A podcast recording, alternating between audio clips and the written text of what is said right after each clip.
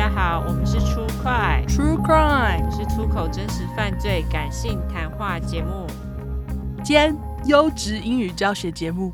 我是 Yolanda， 我是 Olive， 听得有够久，因为我刚还在想说要加忘记要加，因为上次录小块完全没讲。对啊，好久没录了，紧张吗？还好。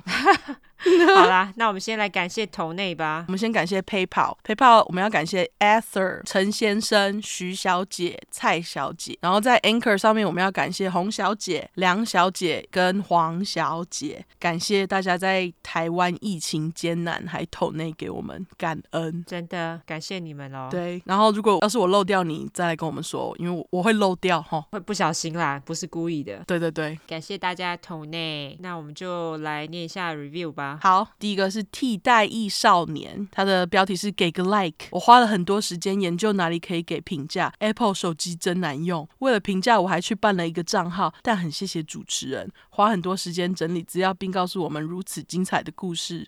这是我觉得这是歪嘴眨眼几百脸。好，非常好，非常好。你把它整个就叙述出来了。对，好，那感谢你还特地办了一个账号，谢谢咯。对啊，感谢替代役少年齁。对啊， Apple 手机蛮好用的啦。我觉得 Apple 手机很好用耶、欸、OK， 没关系，他可能之前是用 Android。 哦，好吧。然后下一个是 U T Lee， 他的名字是出快万岁，两个笑哭脸，陪伴我度过无聊上班日的好节目点点点，真的一听就叼住了，其他的节目完全无法取代，最近新买 iPhone， 马上来给个五星五个爱心，谢谢你们愿意做这个节目，我会一直支持的，两个爱心脸，感谢你，感谢。下一个超长耶、欸、怎么办，我不想全念。下一个他就是变成 bonus 一个小块、欸、对啊，因为他就是一个 murmur。 没有啦，他就在讲贺插福的事情啦。好啦，我们来 bonus 小块的评论齁。没错没错，这个是杰里，他的标题是任何时候都在听，睡前听，上班骑车兼听，下班回家骑车听，自己一个人逛夜市也要听，听你们出口很道地很疗愈，爱心脸，通勤十小块的贺插福真的不要闹，反过来的笑脸，我姐姐吃了快十年，括号不知道是不是被下咒，都没瘦。不知道是在吃心酸的点点点。靠腰、啊、而且有时候买产品买到生活费不够，还会跟我妈拿钱，不开心点。直销不是应该越吃越便宜然后看他赚钱吗？问号问号。不是啊，没有啊。他就不是啊，他们就没有越吃越便宜这种东西，一定就是越吃越贵啊。直销不会赚钱，大家直销并不会让你大赚钱 OK， 再讲一次，你直销就是靠骗别人的钱啊。对，就是拉下线，你一辈子都要拉下线才会赚钱。对啊，OK， 好、嗯、好。他说我现在擦的脸部保养品就是直销，但我从不直接找人分享，笑哭脸，我超懒得拉下线，都是别人发现我的脸跟以前不一样，自己主动问我我才会分享，戴眼镜脸。这几年健身这件事在台湾变得很盛行，贺插福结合了健身做另一个健身房的品牌，括号有朋友被洗脑入股骗了五十万。哇、wow、好多哦，何不捐给我们呢？对啊，那个给我们十万也好，对啊，你还可以省四十、欸，五分之一四十万你拿去吃饭，不然其实十分之一也可以，我不贪心，五万也行，好吗？也 OK。哇，我们好不贪心哦，超不贪心的。哎、欸，我们都还没有直接要五十哎，拜托，真的哎，我们人超好的哎。对啊，这这就叫做良心。没错没错，他继续说，陆陆续续一个月至少都会有三到五个从 Instagram 私讯问我，我是某地区的实习运动教练谁谁谁，你的形象很阳光，有荣幸可以跟你互相追踪 I G 交朋友吗？但因为频率太高了，就马上知道是贺插福，歪嘴笑脸，套路都一样，我就会回他们健身、减脂、减重、增重我都不需要，而且我不喜欢运动，更不喜欢贺插福。然后他说、呃、很不要脸的还会追问我，是哦，为什么不喜欢？以前有遇过可怕的人吗？我不甘示弱，继续呛他，人生没有这么多为什么，就像同性恋没有办法跟异性恋交往一样，是与生俱来的，没办法改变，笑脸。标榜一个月可以帮助瘦身三到五公斤，依照体质健康瘦，我巅峰八十五公斤的时候一个月瘦二十公斤，我才不在乎健康，我只想要瘦，不要吵我了好吗？OK、oh, OK， 好，一个月瘦二十公斤，你生病了吧？对啊，确定没有 tapeworm 吗？这不是很不健康吗？如果你瘦那么多，因为他不在乎健康啊，他只要瘦啊。哦，那你加油，开你开心就好，很好，感谢你咯，谢谢你还给一个小块，强迫给小块，拜托大家不要这样，小块投到小块，不要这样哈。对对对，是坏例子。下一个是 Jeans 零三零二，标题是入坑，学妹推荐所以入坑，本身非常追犯罪推理破案神探，刚好都 K 完，所以可以跟 I G 照片比对，非常真实。谢谢在通勤时间无法阅读时可以用听的犯罪推理，谢谢，感谢你。双鱼座的哈，三月二号，对。有可能哦，很久没出现的双鱼座到底是怎样？对，我跟你讲，今天有个星座， 我, 我知道是什么。哎、欸，大家现在就知道了，靠北。对，大家就知道了，今天有个星座要冲第一了。好，下一个，下一个是 Carth C R T H， OK， 我就这样念。它标题是我是 K S B 啦，三个熊猫脸。OK， 它是 K S B， 本人是安卓用户粉丝，已经三刷，准备四刷，实在太想留言，只好用朋友的苹果，希望会被念到。三个水汪大眼脸。哎、欸，我记得 K S B 哎、欸、，K S B 谁？就是一个某听众。有讲跟没讲一样。不是不是，我记得他的 I D， 我记得那个 K S B、呃、你是说他有在 Instagram 上面经常回复我们哦、oh, OK OK 好，对。然后他说从以前就很热爱真实犯罪，看了超多书和电影影集，记性不好的我什么都记不起来，捂嘴脸，但是几年前看过有关真实犯罪的一切都记得超级清楚，双眼冒星脸，实在太喜欢歪的声音，讲话逻辑超级好，欧的性感声音没有其他的 podcast 可以取代，机器人脸括号，我只是想要知道这个 emoji 你们会怎么念。猫咪笑哭脸，我念出来了，哦耶，机器人脸 OK 好，对啊，不能什么。我没有啊，我觉得 OK 非常好。好，他说已经拉了十个下线，下线也再去拉了下线，下线的下线又拉了下线，下线的下线的下线也拉了下线，括号直销女王就是我。这样应该可以当红宝石中组长，三个歪嘴吐舌脸。好啊，你就当啊。对，你就是，我们就封你为红宝石中组长。你敢讲，我就敢封你。没错。他说分享一个好笑的事，爸妈知道我一整天在听真实犯罪，下班在听，上班在听，放假全家坐在客厅看影片，我也在旁边狂听，还很害怕我会模仿，可能哪天杀了他们。耸肩脸，傻眼。不过也不能阻止我听出快 thumbs up 爱心 thumbs up 爱心 thumbs up， 感谢你了 K S B， 对，感谢你。大家来跟我们聊天的时候我都会跟你们聊，可是有时候我真的无法记住你们到底是谁。没有，因为我的视觉记忆力比较好。你的视觉记忆超强的，我无法。对，我就是常常都会忘记，我常常就是一根，没关系，那我记就好。对，吃口饭就忘记了。下一个是五妖怪，它的标题是被国小同学拉下线，如标题过年期间点开之后就停不下来，还有英语教学超 OK， 结果最印象深刻的是练湿屁的英文字，现在卡在脑中出不来了，笑哭脸。这个很正常。对，这很正常 necrophilia， 没错，而且这很好拼 N I， 哎干，我马上拼错 N E C R O P H I L I A， 没错、哦、超好，直接复习。呃，他说骂脏话的部分尤其爽，那些连包皮垢都不如的杀人犯真该骂来发泄下，三个 thumbs up， 没错哦，真的耶，包皮垢形容太好了，真的耶，包皮垢真的是最恶心的东西。干你这形容的很好耶、欸、包皮垢。你是谁？无妖怪。OK， 下一个是来自于 Shinswu， 他说我是喜欢听犯罪事件的 Maggie 钢琴老师，第一次听到你们的节目觉得也太强了吧，但是后来闲来没事就要打开你们的节目，会想听到手抖擦滴滴滴滴，一种中毒的瘾，拜托你们一定要继续播，谢谢你们带来太多乐趣，每次都被你们弄到笑出来，但是太多脏话不敢在年长的爸妈面前听，哈哈哈哈。OK， 没关系啊。对啊，我也不敢在我妈面前讲，好不好？我上次有一次不小心在我妈面前讲撒小，然后她就说你干嘛讲脏话？我想说那脏话哦，撒小也不行哦，不行哦。好吧，难怪你妈让你那么辛苦。没错，因为我爸妈他们就是会讲，但是我在那里乱骂，他们都不会理我，因为习惯了、啊。好好哦，我妈没有，我妈就是一个正经魔人，非常烦。Okay. 好，下一个是来自于 N C 五零三零八，哦，又是双鱼座，今天是双鱼座大集合嘛？他说吉白喜欢刮胡爱心脸，而且是他写出来，不是一个爱心脸哦。Oh. 在朋友的限动看到他大推你们，很好奇真实犯罪故事的电台是怎么介绍的，所以就打开重来。来没用过的 Apple Podcast 来听，没想到一试成主顾，爱惜音越听越喜欢，直接变出块教徒。因为还是学生，才十六岁，没办法抖内，希望未来成年后能抖内你们，成为你们的干妈刮胡三个问号，也会一直支持你们嘟嘴脸，也辛苦你们爆肝准备故事和录音剪接的工作，新年快乐，三个爱心，呃，三个那个那个叫什么、啊、闪亮的心，对，闪亮的心，讲得好，对啊、哦，十六岁，好年轻哦，干，真的耶，我都快要是你的一倍了，妈呀！哦，天哪，我都不知道几倍了，我就不算了，不要算，不要算，不要算。好，下一个是来自于正宗排骨饭，刮胡名字都被取走了，一行清泪脸。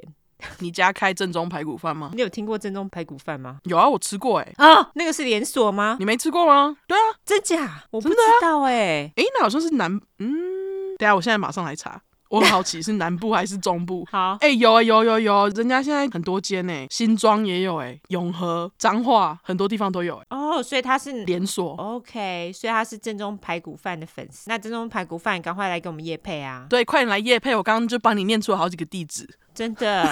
对啊，是正宗排骨饭的小开之类的吗？希望你是，快抖内吼。没错，好，他说先给我们一个笑脸，不知道怎么表达我的超级喜爱，最近无业都在茶馆画作品集，嗯，他无业，所以他不是小开哦，好吧。好，他说边画边听，效率一整个变超好，刮胡，虽然朋友都觉得我听这个太变态，大笑哭脸，睡觉前也要听到死不调，睡眠时钟听到脑袋断点，起床还在找我昨天睡前到底听到哪个进度条，还有南方故事集也是爱死，里面根本八点档剧情乱到我还要停下来思考，关系人民有够烧脑，总之感谢你们在生活百忙中抽出时间来做一系列，我简直爱死，爱到不行，五个爱心，刮胡P S 外国很多人的脑袋思考真的奇葩点点点。没错，那个南方故事集真的很多人名，超多人，对，感谢你咯，对，感谢，虽然误以为你是正宗排骨饭的小开，不是也 OK 啦，好不好？对啊， 不, 不能抖内 就, 就算了，对对对对，那那个画画加油。对，花花加油。好，下一个是来自于 roll roll roll 下底线再一个 O 哦、oh, 那个看起来有点像一个脸对不对？对，后面的就是一个两个眼睛然后一个底线的脸，对，没错。好，它很简单，它的标题是简单粗暴的五星吹捧，巨爱出块，更爱爆粗口啦，三个爱心脸，就这样。好，感恩，感谢你，爱你。那下一个是来自于 Han K T， 它的标题是终于追到进度了，来自常常爆炸的软体工程师，嗨嗨，不知道什么时候会被念到，但我还是要来写评论，大笑哭脸。被我朋友拉下线之后，我也拉了一个朋友进来听出块这个邪教，哈哈哈哈。原本想说真实犯罪的节目都会有点恐怖，不过听了第一集之后觉得哇塞，完全是我喜欢的讲述方式啊。原本想说真实哦，对不起，脏话量。我还重新把这一句念了一遍，对，脏话量刚刚好，故事内容又很有趣，也可以学到很多莫名其妙的知识，刮胡问号。最喜欢的部分大概是英语教学了吧，五哈。另外还有个就是取绰号这个部分、嗯、身为一个名字盲的人，用绰号真的是最好记别人的方式，大笑哭脸，刮胡，所以我常常在内心帮别人取绰号，但他们都不知道，黑月亮脸。刚从美国回来，所以完全可以懂为什么 O 跟 Y 会中英夹杂，笑哭脸。在国外待久了，要完整的说完一段中文很难的，真的很难，真的不晓得是不是大部分的人都先跳过前三集。我觉得前三集的内容真的完全可以压过音质不好这件事，我可能是难得完整的从第一集开始听的人，刮胡问号，没有啦，应该有很多人是认真从零零集开始听，黑月亮脸。总之我会继续拉更多人来听出块，也会继续支持你们的，会心一笑脸。他真的人很好耶、欸、因为他从第一集开始听耶、欸、很多人真的是跳过前三集啊。哦，对啊，对啊，他们都是逼不得已才会会去听前三集，听完了然后就好吧，对，用对我们的爱来压过前三集的音质，对，真的很烂，对，真烂到爆。但是我又不想换。对啊，我觉得很好啊。对，就是我们以前讲话好慢哦，真的耶，现在突然变好快哦，对。为了好剪，只好快点讲。没错，好啦，感谢你咯。下一个是来自于 J C from T W， 他说新年快乐，我是胆小如鼠的臭俗辣，所以常常以静音带过，但又怕错过什么细节，只好又倒回去听听，真的搞得我好忙，歪嘴吐舌脸。我真的超爱出块，你们爽朗的笑声，三不五时的粗口，真的超舒压，爱死啦，眨眼亲嘴爱心脸。最近我狂推出块给朋友，尤其过年期间回婆家，超适合听新的，不仅可以舒压还可以练功哦，喜欢哪一块的食法啊、呃、他给了好多 emoji， 一个是菜刀 emoji， 斧头 emoji， 笑哭脸，大笑哭脸，谢谢你们带给我这么多的欢乐，祝你们新年快乐，红包香槟庆祝跟彩带庆祝、哦、你好好，我都会直接讲后面最后两个就是庆祝庆祝好啦，感谢大家的评论，有个长，今天好长，大家怀念我们的抱怨吗？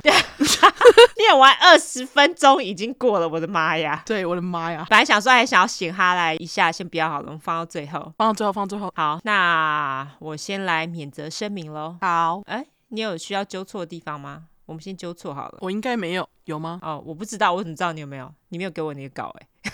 我都都都还没还没还没给你我的稿，对，没有没有我没有我没有你没有。好，我有我有一个，就是我们上一集有讲到，就是天秤座的对宫，我那时候我只是随便乱讲的哦，但是因为我觉得有责任纠错一下，天秤座的对宫呢其实是牡羊座，而且你知道我是怎么知道的吗？怎样？我没有真的去查，我只是突然那天在听早安 Lina 他们不是有那个龙心大悦吗？哦，超好听，大家快去听。对，我觉得就是如果对星座有兴趣的人可以去听，我觉得那个龙龙真的很厉害，他正好就讲到天秤座的对宫是牡羊座。原来我还想说你是不是有偷听粗快，然后是故意讲来刁我的吧应该没有吧对，我觉得应该没有，他只刚好讲到。那因为我听到我就想说好吧，那我就来纠错一下，因为天秤座的对宫其实是牡羊座。等一下，那对宫是怎样？对宫是不合还是合？应该说他们是两个极端就是了，所以是不合，没有绝对齁。对，我觉得应该也没有绝对耶，因为两个极端不代表不合啊，我觉得啦，但是有可能会很不合，就是这样。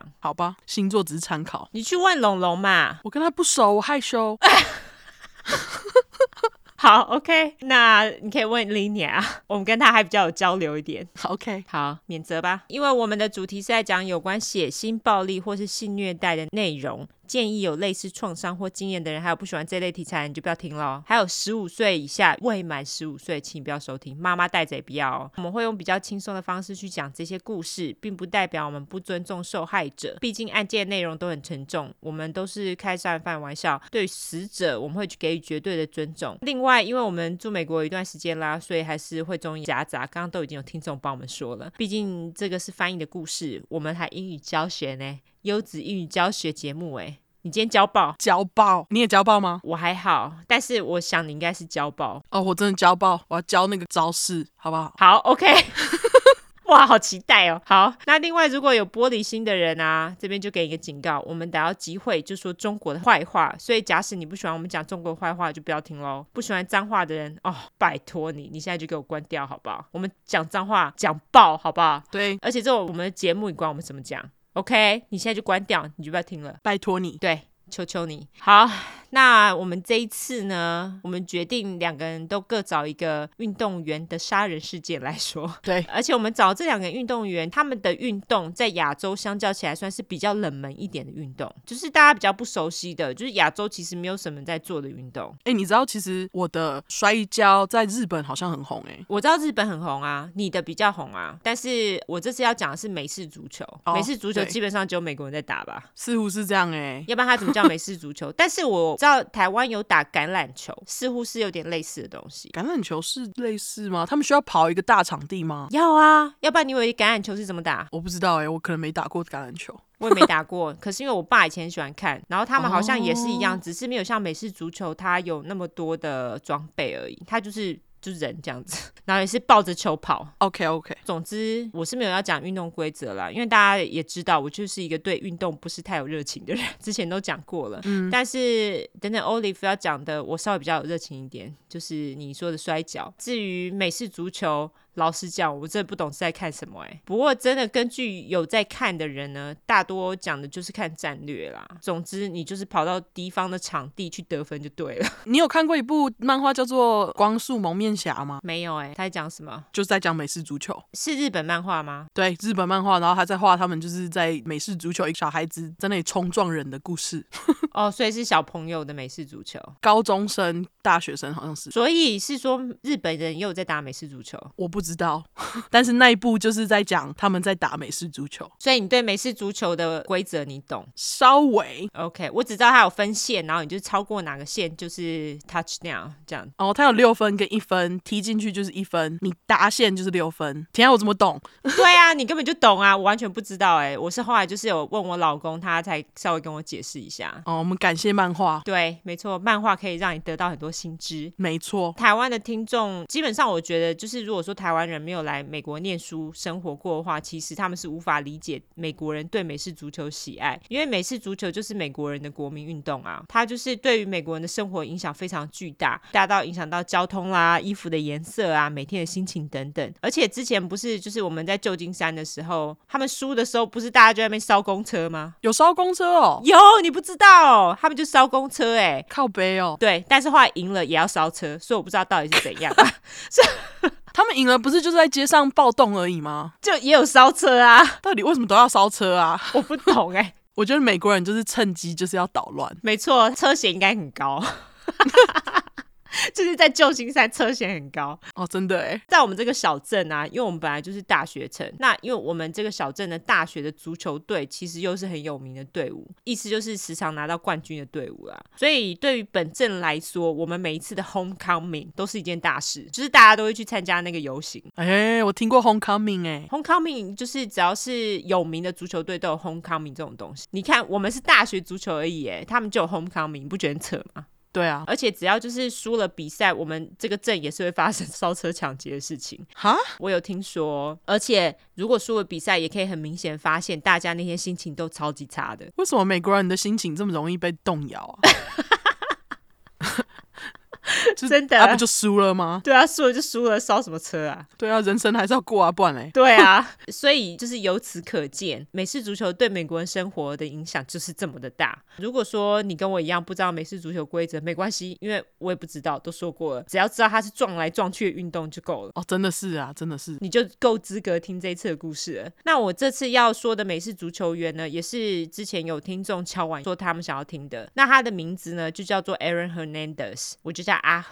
好，我觉得他其实是一个蛮悲剧性的人物，虽然说他杀了人，但是其实到后面我其实有点怜悯他啦，至于为什么大家听下去就知道咯。好，那阿赫他是出生于一九八九年十一月六日，天蝎座加一哦靠北哎、欸，他跟我同岁哎、欸，哦真的哎、欸，他大我六天哎、欸，妈呀好近哦，还天蝎座的。对啊，马上就让大家知道了你哪一年生的哦，大家已经知道了啦，也是齁。不过今天是不是天蝎座要冲到几百朗第一名？我不想要我知道你不想。总之呢，阿赫他家其实波多黎各裔，就是讲葡萄牙文啊。阿赫他从小就是生长在美式足球的氛围当中，他的出生地其实是康乃狄克州的 Bristol。Bristol 这个城市中文是翻成布里斯托，而且这个城市还有一个很可爱的绰号叫做 Bell City， 也就是铃铛城，那我就叫它铃城，我之后就叫这个城市叫铃城。为什么说它是生长在这种充满美式足球的氛围当中呢？因为他家铃城正是知名运动频道 E S P N 的发源地哦、oh~、没想到吧。除此之外，阿赫的爸爸曾经是当地高中的美式足球明星哦，因为打得太好，大家还直接给了他国王 The King 的称号。但是阿赫爸后来从高中毕业之后，他就进了康乃狄克大学去打美式足球，但是只打了一季的大学足球比赛就不打了，然后就回到原本的高中当清洁人员。我完全找不到为什么他放弃美式足球的原因耶，但是我猜啦，应该是他身体的关系，因为阿赫爸他其实有疝气的问题。通常体型比较巨大一点的人，或是体重过重的人，如果说做比较多的劳力活，都会比较容易有疝气的问题。阿赫爸他既然打美式足球，然后身材比较高大，有这个问题其实就也不难理解。赫爸他后来到高中当清洁员，但是他他的名声其实还是很响亮，大家都知道他就是那个会打美式足球的明星啦。所以既然阿赫爸是前美式足球明星，自己又没有办法完成当专业美式足球明星的梦想，也就把这个梦想呢寄托在两个儿子身上。所以阿赫跟他的哥哥两个人从小就受到美式足球熏陶，他们两个也的确对美式足球充满了热爱，就是跟普通美国人一样。在他们当地最具代表的美式足球队呢，就是 New England Patriots 哦，超有名。对，队，他的中文就翻成新英格兰爱国者队，那我后面就简称爱国者队。这边呢稍微解释一下，新英格兰它不是一个州，它其实就是美国东北六个州总称，那这六个州包括康乃狄克州、缅因州、新罕布什尔州、麻州、罗德岛还有佛蒙特州。啊，原来罗德岛也算在里面哦。对，而且我后来想说啊，罗德岛是一个州，它是一个州耶，没想到吧？我以为罗德岛是被归在跟纽约一起的样子，结果我错了。可是不是，它就是自己就是一个小州，太神奇了，超神奇的。我那时候也是一查，我就想说啊，它是一个州哦，它是。所以爱国者队就是这六个州的美式足球队的代表。阿赫的爸爸当然就是经常会带着兄弟两个人去看比赛啦，因为就像你说的，这个队真的超级有名的。阿赫爸对两个儿子的寄望非常深，期望很高。虽然如此，他其实并没有好好对待两个兄弟，他其实是一个很急掰的爸爸。给大家 零点一 秒猜一下为什么。啉酒。对，就是那个啊，很好猜，大家都很熟了嘛，不是毒虫就是酒鬼，那他就是酒鬼。他只要一喝酒，他就会对两兄弟还有阿赫妈动手，所以阿赫就是在爸爸的家暴当中长大的。虽然如此，阿赫对爸爸的情感是不是我们所说的那种很复杂的情感啦？阿赫其实还是非常爱爸爸，就是还是很敬仰他。但是阿赫妈后来受不了阿赫爸的家暴，所以他就是在阿赫两岁的时候就跟阿赫爸离婚了。在他们离婚的一年之后，阿赫爸有一次企图跟卧底警察买骨科检，好蠢哦，结果马上就被逮捕了。但是他才坐了一两年的牢就被放出来了，而且他一出来之后，阿赫妈还跟他和好了。啊你哈不懂，对，你以为和好的阿赫爸就不打人了吗？并没有。但是阿赫妈居然也就这样子跟阿赫爸又在一起过了八年耶。一九九九年阿赫十岁的时候，阿赫家他们那时候就申请破产了。两年后呢，阿赫妈又因为违法经营地下运动赌博被捕入狱。在这个时期，阿赫又被一个长辈性侵了。哈，这个详细细节阿赫他自己不肯说，只要有人问起这件事情，他就会说哎呀别讲这件事情啦，你就说个笑话给我听，让我笑一下嘛，蛮可怜的。对，拒绝去提起这件事情，就是不想要承认啦。这件事情也的确成为阿赫他心灵上的一层阴影。那为了能够将这件事情抛到脑后，阿赫他当然就是全心全意的投入美式足球。他从小就开始练习美式足球，高一的时候他就已经一百八十五公分了。高一？对，高一的时候。哦，他真是高子耶，而且他很壮。他跟他哥哥呢，两个人就一起加入了学校的美式足球队。他也在这个时候呢马上彰显了他的美式足球的才能，而且他比哥哥更快更强壮。阿赫爸当然超爽的啊，想说啊果然是我生的儿子啊。OK， 学校老师跟教练其实也看得出来阿赫的美式足球前途未来不可限量这样子。但是在这个时候的阿赫其实跟他的爸爸一样，就是过着双面生活，就是表面上大家都对他很敬重啊，但私底下他有另外一个不同的生活。阿赫表面上他会跟他的朋友 party 啊，然后到处跟女生约会啊，但是私底下的阿赫他其实跟很多坏朋友交往，他认识非常多的黑道还有毒枭，所以他也开始成为大麻的重度使用使用者。几岁的时候？就高中的时候，所以是未满十八岁、哦、还没成年。所以这次在强调大麻棒棒，但是要等到成年之后才可以使用哦。没错，而且更重要的是他其实在这个时候也因为自己的性向，他心里感到无比的挣扎。根据那个 Netflix 的纪录片，他在这个时期有个固定的男性伴侣，也是他高中足球队的队员之一。之所以挣扎的原因，就是因为美式足球队的球员形象其实非常阳刚，大家就会自己预设说啊，你就是要交很多女朋友啊，而且还最好是啦啦队的，有没有？哦，真的，而且要那种金发波霸，超辣。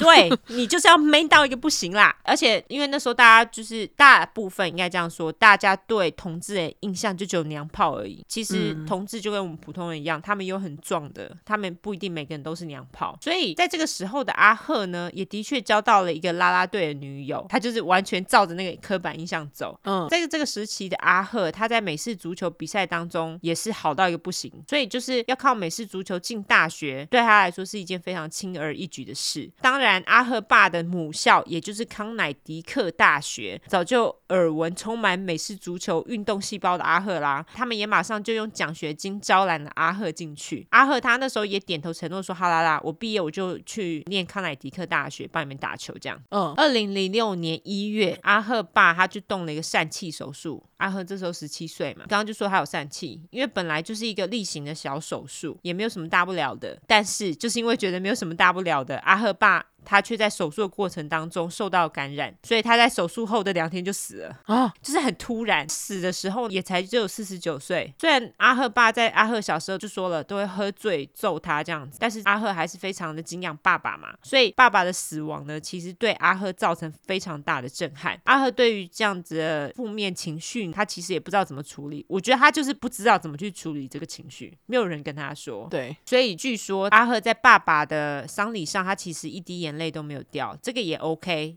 只是如果你不知道怎么去处理你的负面情绪就不 OK。 阿赫他也拒绝去爸爸的坟墓上香，没有啦，就是美国人也没在上香，是我说的啦，他其实就是拒绝去墓园探视他爸爸的坟墓。他在他爸爸死去的这一年，本小镇的大学也就是佛罗里达大学，佛罗里达大学足球队吉祥物就是我们本地的名产鳄鱼，大家知道吗？短吻鳄足球队名就是 Florida Gators， 也就是佛罗里达大学短吻鳄队，因为你知道鳄鱼有分短吻跟长吻， Crocodile 就是长吻的， Gator 就是短吻的，就是嘴巴比较短、oh.原来不一样哈，我一直以为他们一样耶。 Alligator 其实听说他们个性比较温和耶、oh. Crocodile 他们其实比较凶猛。那 Alligator 就是 Florida Gators 的 Gators 吗？对， OK OK 好，懂了。反正本小镇的这个队呢我就叫他鳄鱼队。老实说我觉得他们 logo 超丑的就是一只鳄鱼头，超丑，但是拜托佛罗里达大学的人不要来骂我。总之鳄鱼队他们就非常积极的延揽阿赫，那个时候他们就跟阿赫说你到我们学校来看一下场地啊，你再决定看要不要来我们大学啊。那阿赫的确也就到了本周来，就到佛罗里达大学来。鳄鱼队的教练跟老师他马上就把豪华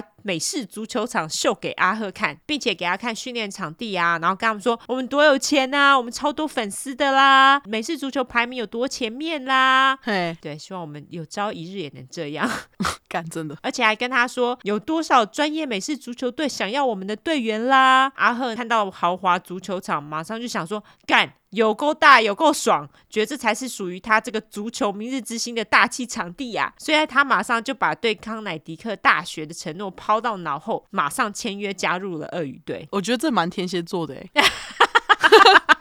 就是对没错，这就是我要的然后就直接签约，对，管你什么承诺，有钱好，对，现实很好。由于这个时候的鳄鱼队呢已经等不及阿赫这个新生力军加入，所以他们就跟阿赫的高中联络，就跟他说呃，希望他能够提早毕业啦，赶快来我们这边做训练这样子。后来交涉成功咯，阿赫也的确提早了一个学期就是从高中毕业了，所以他就在二零零七年离开了康州，来到了佛州。阿赫他虽然大致看起来就是一个成年男性了，但他的心智年龄其实赶不上他的生理，更何况他从来都没有真正的去处理过他的负面情绪，所以他也因此造成了学业上的落后，也经常惹麻烦。在他到了佛州没几个月后呢，他有次跟其他队员到我们小镇当地的酒吧去喝酒，结果却为了区区的十二块美金跟酒吧经理起了冲突。结果阿赫他就一个冲动，一气之下一拳挥过去打到人家经理的脸上，而且还把人家的耳朵骨膜给打破了。妈呀！当然啊，他那么大一只，所以经理他当然就是一状告到法院上啊。阿赫是谁啊？啊，人家是足球天才呢。所以鳄鱼队的教练一知道这件事情，马上就找律师把这整件事情压了下来。不止压了下来而已哦，跟这一个案子有关的纸面记录也通通都不知道怎么样去把它销毁掉了，就是连案底都没有的意思啦。那阿赫就这样子轻轻松松打了人，而且还完全不用负责任。虽然就是还是回去被教练吼了一番，但是没差，反正他不用坐牢嘛，对不对？而且也不用罚钱。对，没事没事 ，OK 的。真的是有钱真好哎、欸，干。对啊，而且我觉得这些人就是害他的人啊。对，就是，而且这样子的模式会一直持续到很后面啊。所以也就是从这个时候开始，他马上就了解到，哎，我只要会打美式足球就有特权哎、欸。不管惹什么麻烦都会有人在后面帮他擦屁股啦，所以阿赫他也就更肆无忌惮的每天就是开趴喝酒这样子。阿赫他在帮鳄鱼队赢了几场比赛之后呢，其中的一场比赛输了，那鳄鱼队的球员输球之后就一起到酒吧喝酒，就是打算把那种输掉的衰气给甩掉。但是在喝酒没多久呢，其中一个队员就跟酒吧的另外一个叫做 Randall Kaysen 的人，他们就为了小事吵了起来。这个 Randall Kaysen 我觉得他蓝道蓝道他其实就是我们小镇当地的居民啦，就是他不是佛州大学的学生，据说他因为跟鳄鱼队的球员吵了起来，要打起来了，所以这个时候他们两个人就被酒吧给请了出去。那蓝道就跟他的另外两个朋友开车离开了，但是当他们的车子在某个红灯停下来的时候呢，这时候有两个人接近了车子，其中一个人举了枪朝车里开了五枪，结果蓝道没事，但是他的两个朋友一个被射中了头，另外一个被射中了手背，紧急送医之后两个人都活了下来。警察找上门之后，蓝道就跟他说，哦，那个开枪的人啊是鳄鱼队的球员啦，可能是夏威夷籍或西班牙裔的人。大家如果想要知道夏威夷人长什么样子，就想想那个 The Rock， 他就夏威夷人。靠腰，我等一下会讲到欸。啊，真的吗？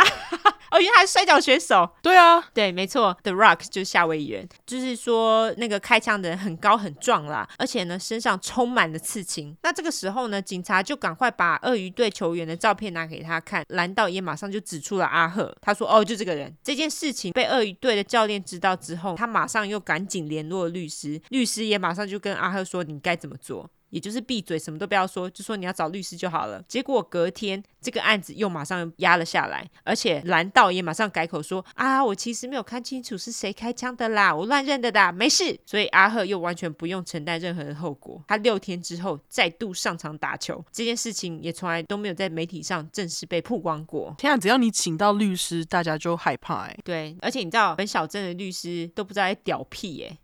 是哦，对，我不知道为什么欸。那总之呢，二零零七年阿赫就发挥了他的足球长才，他也帮鳄鱼队的确赢了非常多场比赛，鳄鱼队也因此在全国大学足球赛中排名大幅提升。但是在二零零八年大学美式足球季前，阿赫却在验尿的时候被测出了有就是使用毒品，就是没过啦，因此就被禁赛了。结果他也只被禁赛了一场，本来这个禁赛是要给阿赫一个教训，让他知道你如果不听话使用毒品的下场，但是其实这场比赛对的学校是很弱的队伍，所以没有阿赫上场也没有差啦。但是被禁赛一场之后呢，阿赫也的确向教练表达他不使用毒品的决心，大家也知道这就是说说而已啦。对，不过教练也的确吃他那一套。当季的第二场比赛，阿赫就直接回到足球场上打球了。回到足球场的阿赫呢，的确也没有让鳄鱼队失望，他让鳄鱼队一路打进了冠军赛哦。最终那年就是二零零八年，鳄鱼队就是得到了全国大学美式足球赛的冠军。二零零九年阿赫又带着鳄鱼队一路过关斩将，虽然没有得到冠军，但是也得到季军，就是第三名啦。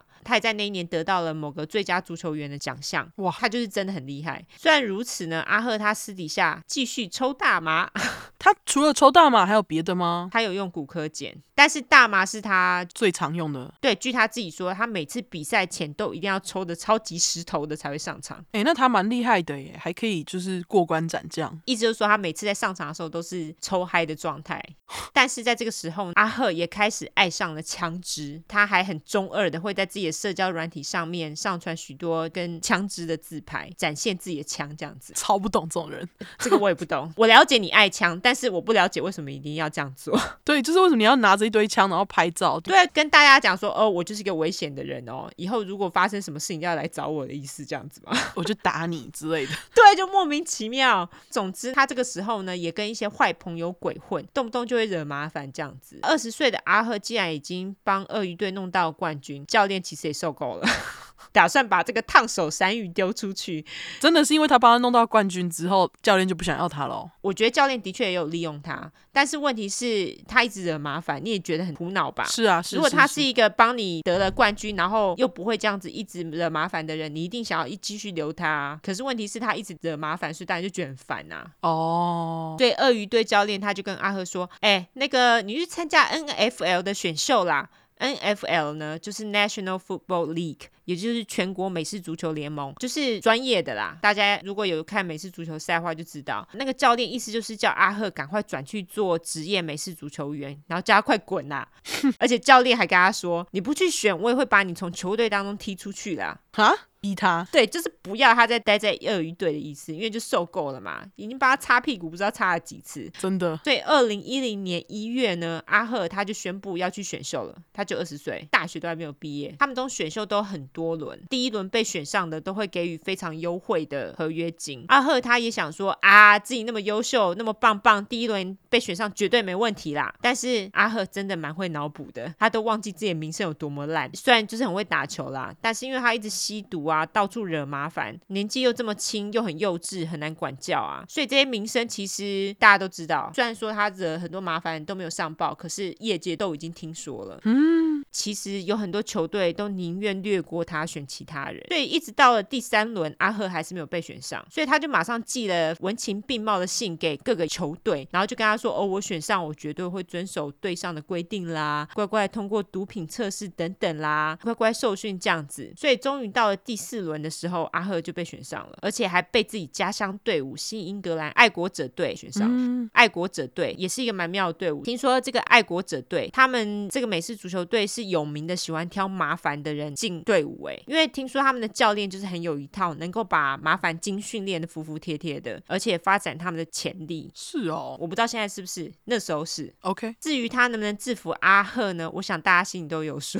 应该就是不行啦。对，我觉得阿赫是一个很难缠的人，因为他就天蝎座啊天蝎座有时候他想干嘛，你怎么跟他讲他听不下去，就反骨就对了。对，那通常被自己的家乡的队伍选上，大多数人都会蛮开心的嘛，因为其实是自己从小看到大的队伍。阿赫也的确很开心哦，被自己家乡选上，其实也让他走上不归路这样子。哦，因为阿赫回到了家乡，马上又跟高中的坏朋友鬼混。不止如此，他还马上就请了两个朋友当他的助手 A K A 药头，其中一个人叫做 Alexander Bradley， 我就叫他面包。好，这个面包呢，它本来就是一个毒枭，所以它可以提供阿赫无限量的大麻跟古柯碱。但是这一次阿赫他学乖咯，他把私人生活跟足球场的生活完全分开，他就是每天乖乖的照表操课，教练叫他干嘛就干嘛。他私底下的生活也隐藏的还不错，而且他在足球场上的表现也是可圈可点。他在第一年的比赛当中就证明了爱国者队招揽他是对的哦，他就是想说没错，我就是烂，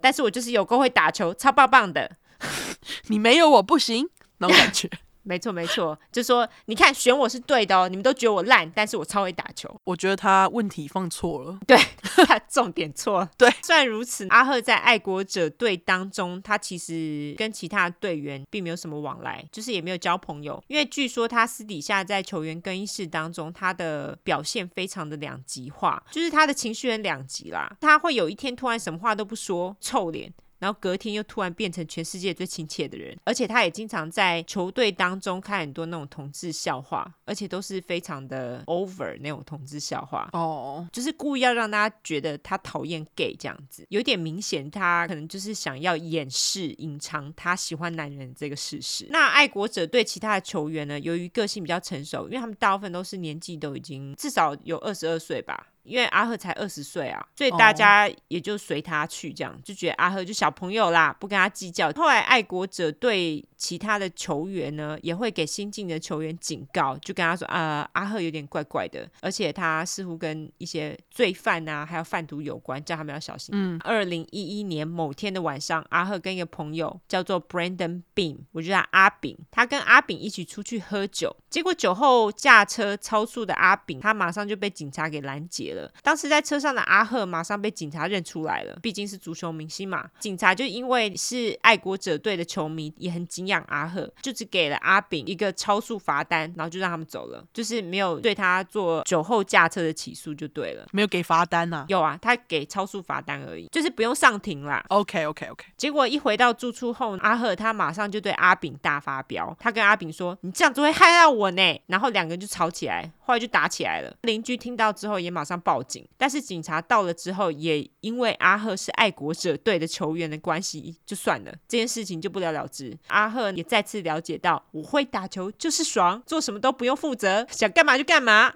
干真的哎。二零一一年呢，阿赫也是带领着爱国者队一路赢，他们一直到二零一二年初的一场球赛，阿赫那个时候就是被撞到不省人事。后来那场比赛没有阿赫，但是爱国者队还是赢了。在这一场比赛之后，爱国者队马上把阿赫送进医院做治疗，他那时候被诊断出来就是有轻度的脑震荡。于是一周之后，他马上又回到球场比赛。那个时候爱国者队也的确漂亮的赢得比赛，虽然后来爱国者队在这一季的比赛当中并没有得到冠军，但是因为阿赫的表现实在是太棒太精彩了，所以他在当年得到了美式足球史上第二高的签约金，欸、也就是五年四千万美金的签约金。他也在当年被誉为史上最棒的球员之一。干超爽，他到底在想什么？对，他就是这么爽，他就这么厉害，真的。总之呢，阿赫他并没有因此而改变他的生活形态，他还是继续跟他的坏朋友们鬼混。因为阿赫他在足球场上的表现太好了，所以球队教练还有球员跟媒体对他私底下的生活也是睁一只眼闭一只眼啦。当年也就是二零一二年七月的某一晚，阿赫跟他的朋友面包他们在波士顿的某一间酒吧喝酒，结果有一个叫做 Daniel Abreu， OK， 总之我就叫阿 D。 阿 D 那个时候在酒吧，他不认识是阿赫，但是结果他不小心弄翻了阿赫的酒，结果阿赫不知道干嘛发神经，超怒啊，他就说阿弟不尊重他，想要打架是不是？两个人又把气氛搞得很尴尬这样子。他怎么那么不去哦啊，就抽一下大麻好不好啊？真的，他明明抽很多大麻还这么不chill哦。我觉得明明大麻就是要让你很chill，他怎么那么暴怒啊？他就是一个很不chill的人。因为搞得很尴尬嘛，面包就赶快介入了，他就安抚了阿赫，然后两个人就去玩了。两个小时之后，阿赫跟面包他们玩完出了酒吧，他们那时候到停车场看见了阿 D 和另外一个朋友坐在一台 B M W 里面，阿赫就发挥了他天蝎座的精神记恨是不是？对，于是阿赫跟面包呢就开着他们的车开到了阿 D 的车子旁边，摇下了窗子，然后那时候阿赫就对阿 D 大喊，就是引起他的注意力，接着就拿出了枪朝阿 D 的车内开了五枪闪人。那那个时候阿 D 跟朋友呢是当场死亡，阿赫和面包两个人就马上开车到面包女友家躲了一晚。第二天看新闻，哎，好像没事，就是没有人提到这件事情，所以他们那个时候就把他们当天开的车子 S U V 就藏起来，之后他们就回到各自的生活了。哈，所以就两个人就这样死就 OK？ 对，两个人就这样死了，然后他们就是不管，打算把它抛到脑后，真的是发疯。在二零一二年接下来的比赛当中呢，据说因为阿赫频频受伤，所以错过了很多场比赛，也因此让阿赫的脾气就是更加暴躁。在后来的 A F C 就是 American Football Conference 美国美式足球联会的冠军比赛当中，爱国者队输了。在这一季的 A F C 的比赛也结束了，所以阿赫这个时候就不用出赛了嘛。但是他这个时候就变得疑神疑鬼，而且他出门呢都会带枪，他就一直觉得警察在跟着他，连晚上睡觉的时候也要把刀子放在床边。更让阿赫精神紧绷的呢，是他觉得面包会出卖他。有一晚阿赫跟面包当然又是出门喝酒嘛，面包那个时候他就载着阿赫回家，结果他又因为可能超速，然后又被警察拦下来了。那个时候坐在副驾驶座的阿赫呢，打算再次用他美式足球员的魅力让警察放过他们，结果这次警察不吃这一招，马上用酒醉驾驶逮捕了面包。面包被逮捕之后，阿赫就超紧张的，因为他很怕面包会跟警察说他们之前在波士顿杀人的事情。但是其实面包没多久之后就释放了，而且他也没有跟警察说这件事情。就是老实讲，普通人莫名其妙怎么会提起这种事情？对啊，你已经因为酒驾被抓了，你干嘛突然讲说你在波士顿杀人的事情？而且他也有参与，他怎么会？阿赫就是很神经质啦。总之在二零一三年的二月，那个时候阿赫他就是带着面包到佛罗里达去拜访他以前在大学一起打球的队友们，他们一整个礼拜都在 party。 我想说他们真的不会累耶听起来好累哦，运动员他们都有无限体力，不知道是怎样哦，好像是哈、哦。你要想他在那个足球场上面跑成这样耶，这倒是，然后平常没得跑了就要找其他方式来发泄，是不是？对啊，可能是这样哦。哦 OK， 因为你看像我们跑十公尺就累了想到 party 就觉得、哦、好累哦，休息好了，真的耶对啊，在家里睡觉对啊，人家这可以跑一千公尺，难怪真的耶那总之呢、啊、他们就是一整个礼拜都在 party。 那他们最后到了迈阿密北边的一间脱衣舞酒吧，他们就是什么喝酒啊吸毒当然就通通来嘛。你也知道阿赫本来就神经紧张的人，所以他在吸毒之后就变得更加精神紧绷。对，他突然就觉得坐在他们附近的两个人呢是便衣刑警。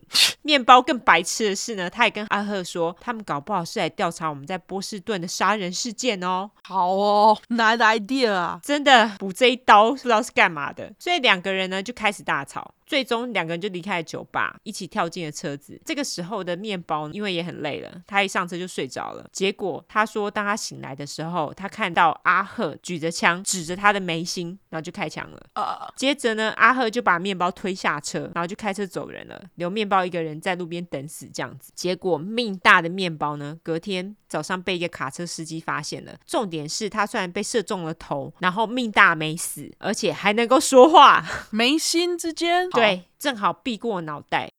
懂了，他就是命大没死还说话，所以司机当然就吓死嘛。但是他还是帮面包报警，然后送医急救。急救之后的面包呢就是一只眼睛失明了，我就刚刚就说脑袋完整没事嘛，脑袋被射了就是很不寻常啊，警察马上就来关切。但是面包什么都没有说，他没有跟警察说是阿赫射了他，因为他想要自己做报复行动。天蝎座齁你最好给我去调查一下面包那这个时候的阿赫呢已经回到了新英格兰，结果他就突然收到鬼捎来讯息，也就是面包的讯息。嗯，面包跟阿赫说我没死哦，但是我也没打算把你供出来，我不会就这么算咯，你要不就给我钱，要不我就杀了你这样。哦，还威胁要杀他。对，阿赫看到就吓死啊，但是他也不能去找警察、啊、所以他就只好转向爱国者队的教练。他跟教练说呃，那个我生命受到威胁，能不能把我换到西岸的队，这样我才能避避风头。爱国者对的教练他们怎么可能啊，他才刚刚跟他签约了呢。阿赫是他们金矿耶，把他送给其他的队是脑袋坏去吗？所以教练就建议说这样吧，我们帮你弄一间 safe house， 就是避风头用的安全屋啦。他说你没在比赛这段时间就待在那边吧。所以阿赫就在二零一三年的时候他就搬到了加州洛杉矶，就在那边待着。阿赫他本来以为他只要不要理面包，到夏天训练季开始之前面包应该就会放过他，结果并没有。面包一直不停的传讯息鲁小他，内容大概就是一些很中的内容啦，例如说哦我弄到多大的火力哦，而且还弄到防弹背心这样子哦。 OK， 你不觉得超中二吗？就这两个人到底在干嘛？就中二生啊，真的啊，两个都是本来就很神经质的阿赫因为这些简讯就变得更加困扰。那待了两个月之后呢，阿赫还是得要回到东岸新英格兰去面对现实嘛。回到新英格兰后的阿赫，爱国者队的教练也决定让阿赫在新英格兰买一间公寓当做他的安全屋。但是我觉得最有趣的一点是，这间公寓虽然名为安全屋，但是其实根本就没有保全或者摄影机耶，就是安全在哪、oh. 而且也没有管理员，所以就是一点都不安全啊。但是据说这个是阿赫自己选的，反正是他要的，教练也就随他了。这间安全屋的位置是在阿赫未婚妻还有小孩的家以及爱国者队练习场中间的地段。你以为阿赫进了安全屋之后就成为一个奉公守法的好公民吗？并没有，他就是自己待在安全屋里面，就没有人会烦他啦，就是小孩未婚妻也不在，他就是一个中二生嘛，每天就邀请一大堆朋友来吸毒办 party， 夜夜笙歌这样子。嗯，脑子本来就有问题，一直疑神疑鬼的阿赫呢，在毒品继续的摧残之下，他也就变得更加神经质。同时面包还是不时的传简讯威胁阿赫，阿赫其实也了解到面包他就是要钱啦，但是他们两个人金额一直谈不拢，因为面包他想要跟阿赫要求五百万美金，但是阿赫只想给他一百五十万美金。一百五十万美金其实也很多耶、欸、很多啊，但是我觉得你跟他一起杀人你还是给五百吧你真的是说得好。对啊，你有四千耶，不要贪心，真的耶。总之呢，这两个人就这样讨价还价了很久，最终就谈不拢。在二零一三年的六月，面包就一状告到法院，他就告阿赫攻击他。但是不知道怎么样，四天之后法院却因为那个纸张作业没弄好，这个案子居然就没成立耶。后来面包虽然没有告成阿赫，但是阿赫的心情却因为面包的鲁小就受到了影响。他在足球场上的表现变得就是很暴躁啊，然后练习也经常迟到这样子。这个时候欧的爱国者教练呢，也跟鳄鱼队的教练开始产生了一样的心情，觉得阿赫就是一个麻烦精。虽然阿赫是一个非常有天分的美式足球员，但是他所制造的麻烦已经超过他为球队带来的效益。所以这个时候教练就给阿赫最后的通牒，他就跟阿赫说，你这一季如果不好好的振作起来，我们下一季就把你踢出球队哦。结果阿赫也只是耸个肩，觉得无所谓，他觉得他这么棒棒，去哪都有人要啊。所以后来这件事情他也没有放在心里，他也没有听进去，完全没有把心思放在球队上面，他还是把心思放在跟球队之外的坏朋友们鬼混。因为毒品用多了嘛，阿赫的神经质指数大幅提升，这个时候他也开始雇佣他的坏朋友当贴身保镖，其中一个人就叫做 Alden Loy， 我就叫阿丁。好，阿丁是一个半职业美式足球员，就是美国也有这种队伍，他是半职业的美式足球队。阿丁同时也是阿赫未婚妻 Shayana Jenkins 小娜的妹妹的男友。Okay. 当然自己女友的姐姐的未婚夫是知名的美式足球员，有机会当然要好好跟他打好关系嘛。哦，真的。对，阿丁他也时常扮演阿赫的小帮手，他会帮阿赫买一些食物之类的，但最重要的买毒还有买枪功能绝对不能少。阿赫这个时候就跟阿丁还有另外一个坏朋友，他们三个人就经常一起出没各个舞厅酒吧、啊、喝酒吸毒通通来，也让阿赫能够暂时忘记他跟面包之间的纷争。嗯，但是一直到了二零一三年的夏天，这个时候的阿赫变得更加神经质，而且更加紧绷，他每天都会把枪带在身上，而且他脾气越来越糟，无时无刻都在生气，就是一个生气人啊。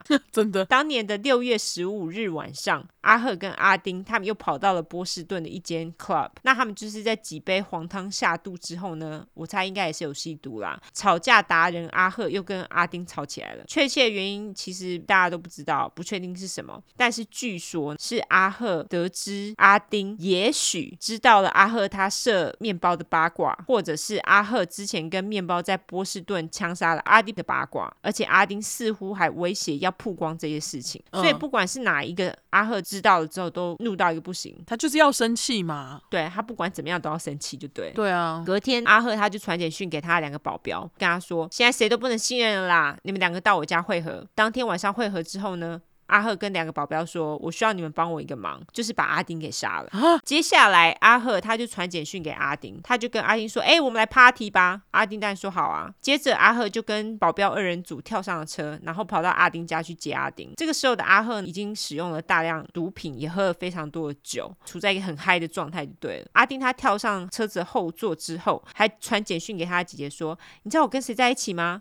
那阿丁姐当然就说不知道啊，阿丁只回说 N F L， 然后再传一个简讯说，我只是想要让你知道这件事情啦，就是要跟姐姐爱线的意思啦、哦、对。之后四个人他们就开车到离阿赫家不远的一个停车场，四个人这个时候不知道为什么一定要下车尿尿。我不知道为什么要到停车场尿尿不回家尿。你不觉得很奇怪吗？对啊，明明就不远地方。接着呢，阿赫就拿出了枪对阿丁开了六枪，就是趁他在尿尿的时候开枪，是不是？哦，有可能哦。总之呢，阿丁就当场死亡。阿赫当下可能因为很醉也很嗨，就并没有想要处理现场的意思，他连弹壳都没有捡耶，他就把阿丁的尸体留在现场，跟其他两个保镖就闪人了、oh, 就是很 sloppy 啦，真的耶。等到天亮的时候，阿赫终于清醒了一点之后，他回到未婚妻的家，打算把家里的摄影机里面的影片除掉，因为那个影片里面就是有他拿枪的整个过程。他那天也找了清洁人员来打扫家里，并且跟他未婚妻说，哎，那个地下室有个箱子，你去帮我把它拿去丢掉、oh. 结果他的未婚妻居然也乖乖照做了、哦、他一句话都没有问，一句话都没吭。当天下午有一个慢跑的人，我觉得慢跑的人都会发现一些很奇怪的事情。那一个慢跑的人呢，路过了停车场，他看到了阿丁的尸体，马上就报警。这个时候警察也马上就跑到阿赫家外去驻点巡视。结果阿赫他看到警察但就很慌啊，他就打电话给他的经理说，哎、欸，我要怎么办啊？他当然也没有跟经理说他杀人的事情啦、哦、对啦，他就觉得说，哎、欸，外面有警察，哎、欸，要怎么办？经理给他的建议很妙，他觉得既然阿赫也没干嘛，就是他不知道阿赫杀人了，他就说，啊，你就走过去跟警察打招呼就好好啦。更妙的是，阿赫还真的照做了。什么？对，我不知道为什么他还照做。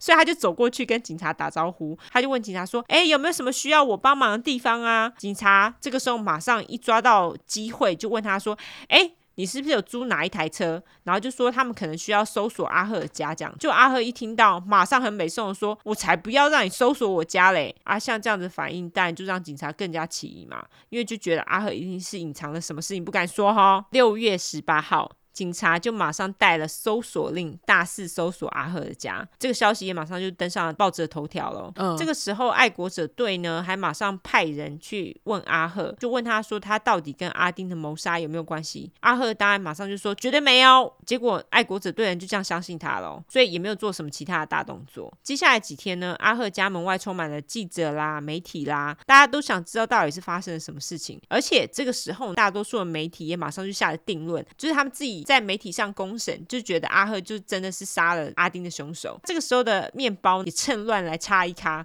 他在二十号的时候再度对阿赫提起了诉讼哦，他就说呃，是阿赫赏了他这颗子弹的啦，他要求赔偿十万美金。哦，奇怪，本来不是要五百万，现在就十万，我觉得好少哦。哦对耶，其实他可以要五百万耶。对啊，他为什么只要十万？这一点我觉得蛮奇怪的。对齁，对啊。总之呢，这时候在家里待着的阿赫，他就是来自各方的压力实在是坐不住的他，于是就前往以往的避风港，也就是足球场。他这个时候无视记者媒体，进了他自己的车子，接着他就开车到了足球场后，却在入口马上被挡了下来。虽然说爱国者对他们并没有像媒体一样认为是他杀了阿丁，但是因为媒体对阿赫尖锐的报道还有批评，他们认为现在就是不是让阿赫到足球场打扰其他人练习的时机啦，所以阿赫最后的避风港也拒绝了他，他就只好黯然的回家。六月二十六号警方在收集了足够的证据之后呢，一大早就将阿赫逮捕了，就是大概他杀人的十天之后。那阿赫也完全没有抵抗，就让他们带走了。几个小时之后，爱国者队也马上就发布了声明稿，谴责阿赫，并且说阿赫再也不是爱国者队的球员了。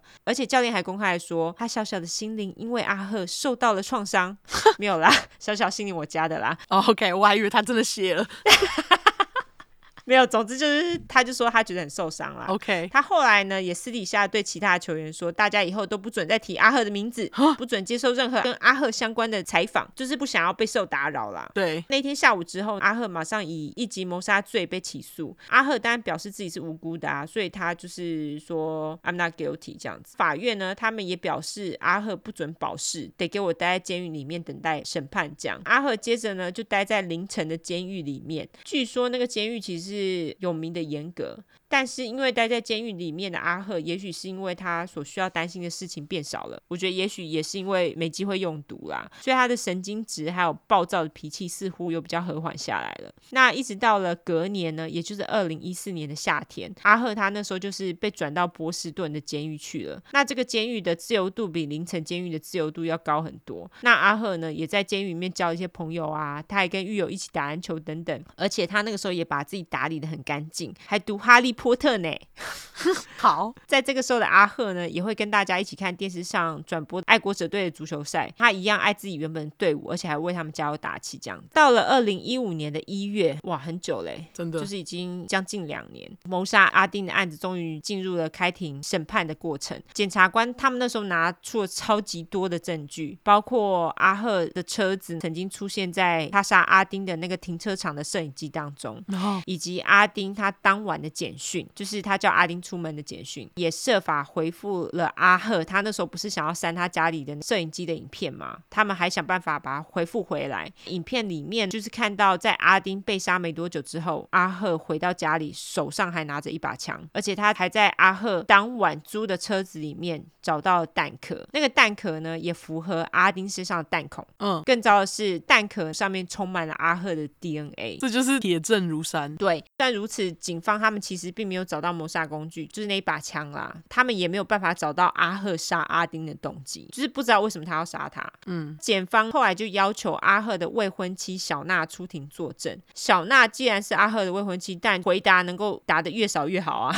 所以他回答基本上都有保留。但是检察官还是把他们需要的资讯从小娜的口中挖了出来，包括阿赫其实都会在家里放枪，在阿丁被杀之后，阿赫突然消失不见人影，以及那天天早上阿赫叫他把一个箱子拿去丢掉的事情，但是小娜却完全没有问阿赫箱子里面是什么，也没有去偷看箱子里面到底是什么东西。小娜问完之后，检方的第二个证人就是面包。那由于面包他被射的事件是另外一个案件，所以他就是不能拿到阿丁谋杀的案件这边来质询。但是检方他们要面包来作证的重点是要他说阿赫平常是多么的喜怒无常，而且他就是嗑药嗑翻天啦，经常就是爆炸行为脱序等等。至于阿赫的律师，他的重点就放在检方并没有提供阿赫杀阿丁的动机，就说、呃、他动机是什么，你为什么会觉得他杀了他，就说搞不好还是阿赫的两个保镖杀的啊。他还说哦，搞不好是他保镖杀的，然后阿赫因为怕他们杀了他就没有上前阻止啦。OK， 可是问题是他们虽然这么说，他们并没有提出任何的证据，就说是那两个保镖杀的。总之就是双方各说各话啦，最后就是交给陪审团决定嘛。这个时候的阿赫呢，在心里还认为自己应该就是赢定了啊，毕竟我是美式足球达人呢，我这么会打球，你们不想要看我上场表演吗？我这么棒棒，我入狱你们就没有得看咯，就是他自己的内心戏啦。他到最后都这样，我觉得他就是一直不停的去说服自己耶，对，说服自己，还有就是他就是不想去承认他做的这件事情，就他到现在他还不觉得自己错了，到底是怎样？但是最后陪审团一致认为阿赫一级谋杀罪有罪，阿赫也因此被判了终身监禁，没有假释的机会。这一切对阿赫来说呢，其实就是非常超现实，毕竟他自己内心戏演那么多。他本来以为他这次又可以靠他足球明星的魅力躲过一劫，但是并没有。所以得知这个消息之后，他回头呢就是跟着他未婚妻小娜用嘴型说 be strong， 就是家要坚强啦，然后就被送出法庭了、嗯、被判刑之后的阿赫他其实被送到另外一个非常哈扣的监狱。多哈扣接下来就要说了。好，他是位在麻州的一所专门关重刑犯的监狱，那那边的犯人呢其实是一人一间牢房，就是你没有办法跟他 social， 而且不见天日，他只给你一扇小铁窗。他的环境跟之前在波士顿的监狱完全无法比，就是烂到爆炸。除此之外，阿赫每天还得在这个牢房里面待二十个小时哦，好久、哦、对啊，蛮惨的。咦，那四小时在干嘛？四个小时可能可以让你去打电话之类的吧，吃饭啊Okay. 或是运动啊，这样子放风啦。 OK， 这个时候的阿赫他就只好转向寻求毒品的慰藉。据说在监狱当中其实很难拿到大麻，但是有一个大麻的替代品很好取得，叫做 K 二， 你有听过吗？没有。好，那我就来简短的说一下这个是什么。好，所谓的 K 二 就是合成大麻。据说在一些大麻不合法的国家， K 二 反而是合法的耶，它其实并不是天然的，而是化学合成的，也就是所谓的设计师药物啦。合成之后呢，会成为粉状，或者是可以浓缩成液状，有时候它会被撒在其他的植物上稀释使用。所以这个 K 二 它有另外一个名称，就是 spice， 也就是香料。那它其他的名称呢，还有 Genie， 精灵、肉海、左海，以及迷幻鼠尾草等等。据说这个东西吸食之后呢，其实跟吸食大麻的反应非常类似，例如说刚开始会有时间延迟感啦，就觉得时间变长啦，增加味觉听觉等等。但是因为 K 二 的效果呢其实很短，而且非常容易上瘾。大麻不会哦，大家知道吗、嗯、大麻的上瘾其实就是依赖感啦，它并不是化学性的上瘾。所谓的化学性上瘾就是说你上瘾之后，如果你要戒掉它，你就会有 withdraw。 withdraw 是什么啊？呃呃 withdraw 就是你会呕吐啦，发冷汗啊，这种就是戒断症状。戒断症状哦，讲真好。对对对对，就是戒断症状。 K 二 会有这种戒断症状，就是因为 K 二 会上瘾，也很容易导致他的个性改变啦，或是对任何事情不在乎，产生倦怠、失眠、日夜颠倒、腹泻、呕吐、恶心，认知功能下降，对事物失去兴趣或责任感。而且据说呢也会产生幻觉。哎、嗯，你有听说谁抽大麻要产生幻觉的吗？没有。对啊，之前就有人跟我说他抽大麻产生幻觉，我就觉得呃你抽的可能不是大麻，因为大麻只是让你我觉得脑部放松吧。对，我从来没有听说任何人抽大麻产生幻觉，那些说自己会产生幻觉的我不大懂啦。总之呢 K 二 会有幻觉。好，不建议大家使用 K 二， 感觉是一个蛮危险的药物，毕竟是合成。对，我觉得合成药物就是不健康啊。对，总之我们回到阿赫。所以阿赫他就是开始在监狱里面用 K 二， 但就是他私底下自己使用用在监狱里面当然不是合法的。在这个监狱里面，由于阿赫他是前知名美式足球员嘛，所以他其实也很容易被大家挑衅跟开玩笑，就说啊，你原本过得那么爽啊，钱那么多，现在还不是跟我们一样哦。那入狱之后的阿赫，其实像这件事情你看也过了两三年了，所以他也渐渐的就是被社会遗忘了，感觉好像有点悲哀。但是唯一的好处是，阿赫他终于可以正式面对他的性向，哦，所以他就在监狱面交了男朋友哦。对，而且他也跟阿赫妈出柜了。被判了终身监禁的阿赫，他在法律上的争吵还是没有完哦。在二零一七年的三月，很近耶，四年前而已哦，真的耶。阿迪跟朋友在波士顿被谋杀的案子开庭，这次的检察官当然又找面包来作证。由于面包他出庭指证阿赫对于这个案子他完全不用负责任，就免除了刑期这样子。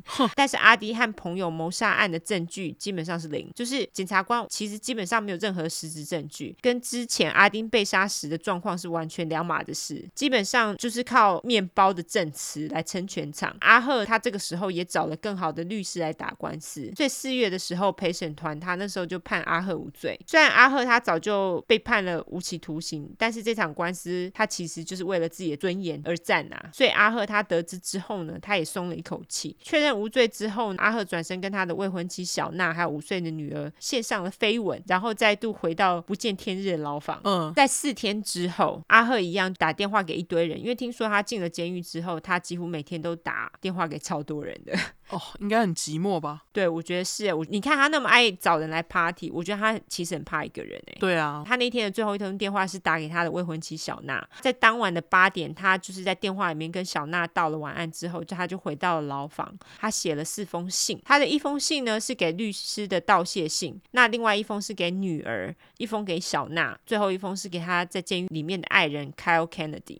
在给他未婚妻小娜的信中，阿赫就跟他说：“我未来会跟你还有女儿在天堂或是 timeless realm 相见的。”好啦，终于要来一个优质英语教学时间。好 ，realm r e a l m 这个就是领域或是王国的意思，所以阿赫的意思就是说，也许有另外一个时空我们会再相见的意思啦。哦、oh. ，在这些信都写完之后，接着阿赫他割破了手指，用他的血在牢房的镜子上画了一个金字塔跟 O C in I， 也就是全能之眼。嗯，还在下面写了大写 Illuminati， 也就是美国史上最大阴谋论之一光明。的意思，这个 Illuminati 在拉丁文的意思呢，指的是受过特别启示的人。什么启示？其实就是意思是说有被开天眼的意思啦，我觉得啦、oh. 意思就是说你要够聪明才能入会啦。说到这个，这个组织其实是真实存在的，而且是跟共济会 Freemasonry 有点关系，但是他们是两个不同的组织，但是这两个会的人呢，听说有往来。光明会 Illuminati 它其实是政治组织，共济会呢其实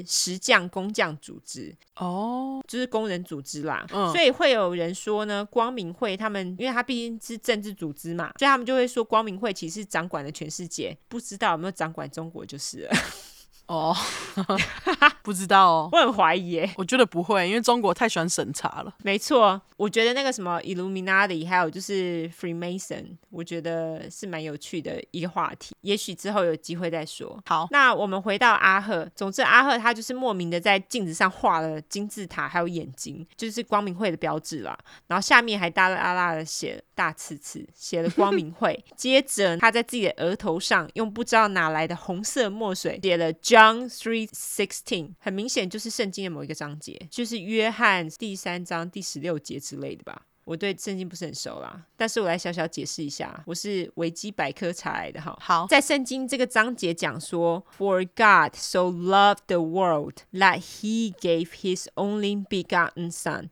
that whosoever believes in him should not perish but have everlasting life。 英文我也不懂什么意思，傻小完全不懂完全不懂。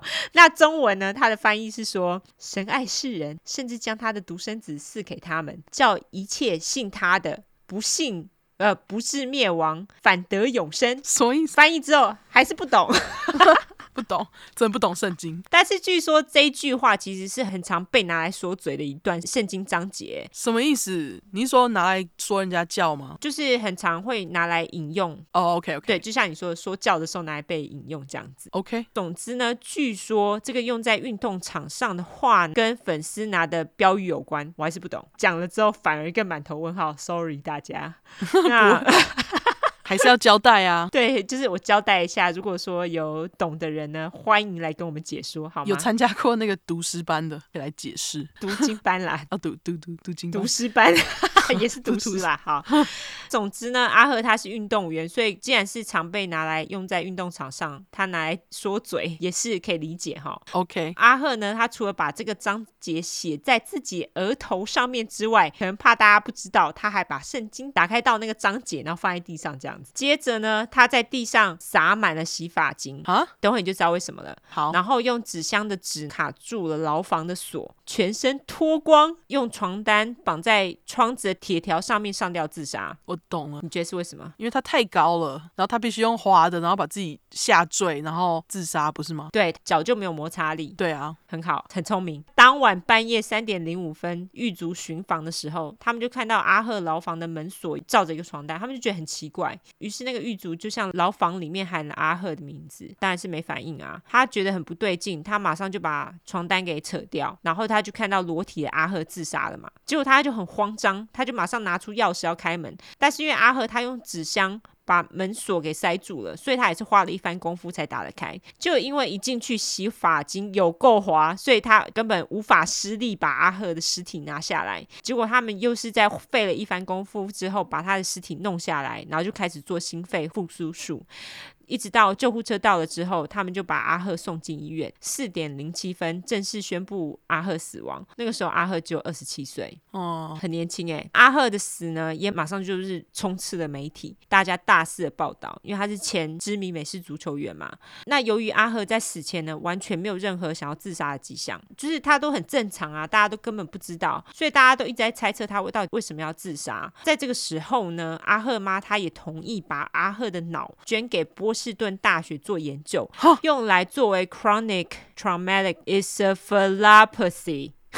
好感谢你哦，太感谢你了去解释这个东西。我就来解释，因为好像你也会用到对不对？对，这个我们就直接简称 C T E。 阿赫妈就是把她的脑捐给波士顿大学作为 C T E 研究的素材。英语教学实践一下， chronic 在医学上很常用到，它其实就是慢性或是经常性的意思。那 traumatic 就是来自于 trauma 创伤性的意思嘛。这个很难的单字呢 encephalopathy 它其实就是一个非常医学的单字，这就是脑部病变的意思。所以 C T E 如果翻成中文就是慢性创伤性脑病变的意思。这是什么东西呢？这个东西呢其实很常发生在某些需要剧烈接触的运动员身上的疾病，那当然美式足球就是一个最佳范例嘛。那你的脑子呢一直受到外部的撞击，长期而且经常性的脑震荡所产生的疾病。据说这种病呢也会发生在许多被家暴的人身上，因为就是一直被揍嘛。嗯，据说这个疾病呢也分成四个阶段。第一个阶段包括注意力不足过动症，像是会意识混乱啦、方向失觉的丧失啦、晕眩还有头痛。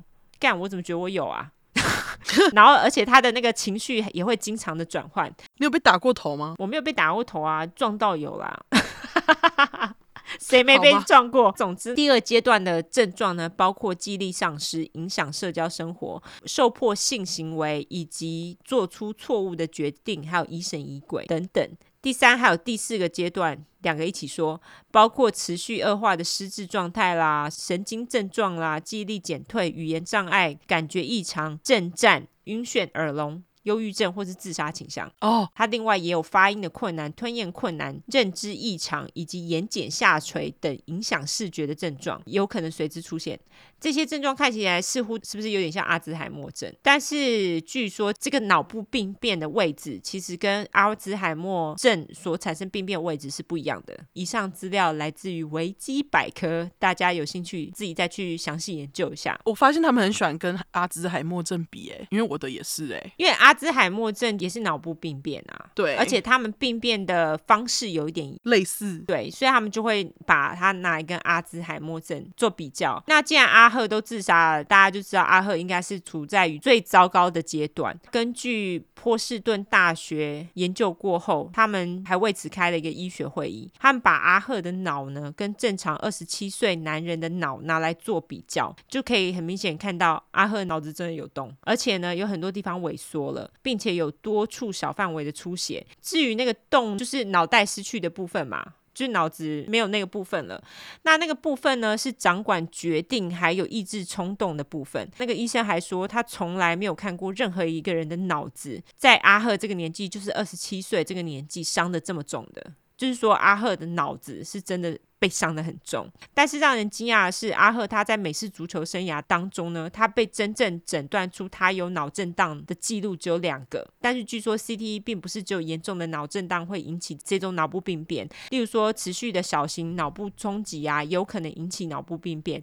意思就是说，美式足球员平常看似安全的撞击练习也是会引起脑部病变的。oh. 根据当时医生的研究说，有 百分之九十九 的职业美式足球员患有 C T E， 百分之九十一 的大学美式足球员患有 C T E， 百分之二十一 的高中美式足球员患有 C T E。 这个发现呢其实也马上就引起了轩然大波，因为假使阿赫因为脑部疾病的关系而杀人的话，他其实不应该被判一级谋杀罪，因为他就有病嘛，对啊，他生病才杀人，就不是他故意的嘛。他们都觉得应该要怪那些叫他打美式足球的人啊，所以阿赫的未婚妻小娜马上就一状告到法院，他去告那个 N F L， 就是全国美式足球会，并且要求两千万美金的球场。他们就觉得啊，都是你们害阿赫的啊。但是有人认为，并不能把阿赫暴力的表现怪罪在 C T E 上面，因为毕竟很多人得 C T E 啊。对啊，又不是每个人都杀人。他们觉得阿赫只是非常罕见的例子。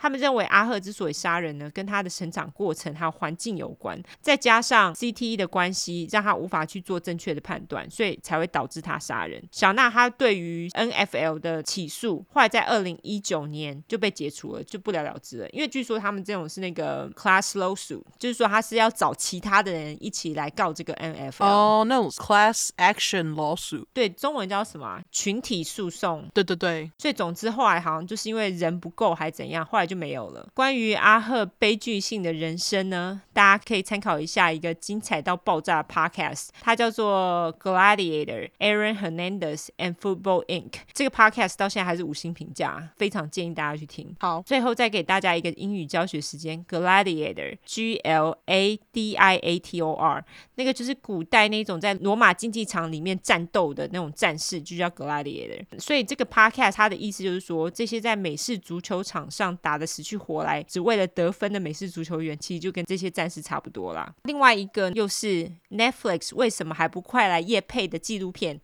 它叫做我们到底要介绍几个它才我们业配，真的。那总之呢，这个纪录片叫做 Killer Inside The Mind of Aaron Hernandez， 大家可以从 podcast 还有纪录片当中得知更多的细节。至于书也有哦，就是跟阿赫根本就像双胞胎的哥哥，他出了一本书叫做 The Truth About Aaron， 大家有兴趣也可以看一下。好，我要马上来找他哥哥长得超像的耶因为他长得很可爱，哥哥应该也很可爱。对哦，对，对不起，我称赞他的脸。没有 ，Aaron 真的很帅耶，他是真的，我觉得他超帅的耶，他很帅。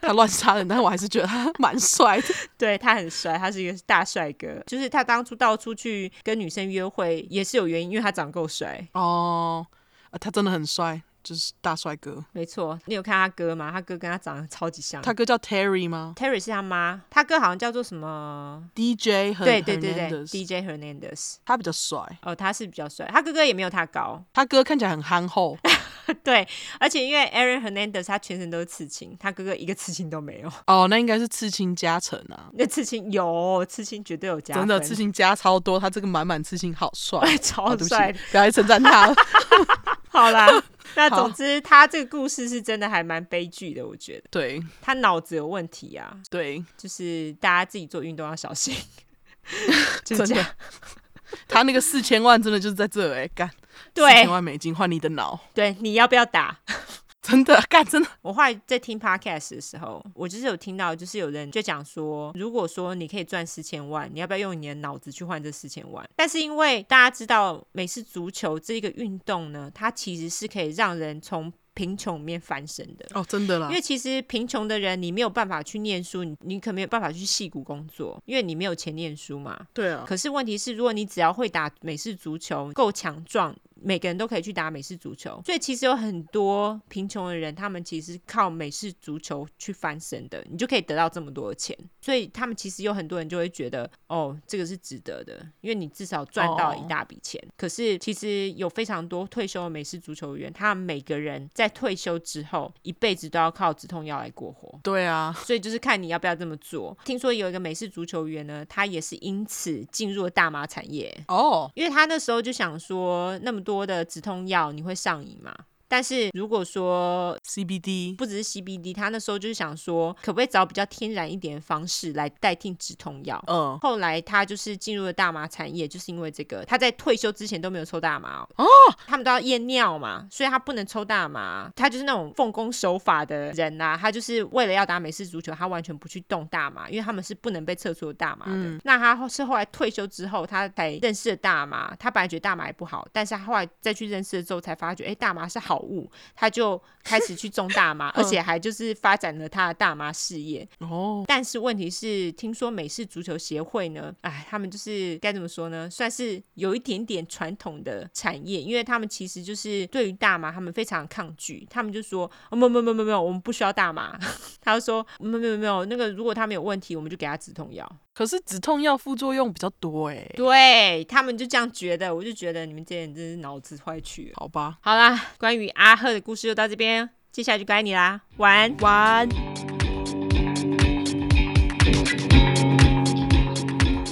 好，我这次要讲的也是一个运动员，然后这是一个发生在二零零七年六月末的悲剧。嗯，也是美国的案件。不过我要讲的人其实是听说人很好的加拿大人。嗯 OK，对，跟你刚刚讲那个人一样自杀，可是不一样的地方是他是先把家人杀了才自杀，也就是你之前提过的家庭歼灭者。对，优质英语复习时间 Family Annihilators 就是家庭歼灭者。嗯哼，只能说就是还好他最后没有像小马或是小魔一样击败，就是没有自杀逃跑这样啦。哦， OK， 所以他是自杀了。对，他自杀，而且他自杀的那个方式很哈扣。哦，真的哦，好，超哈扣。我真的觉得天啊，你真的是，我都不知道该说他是天才还是怎样。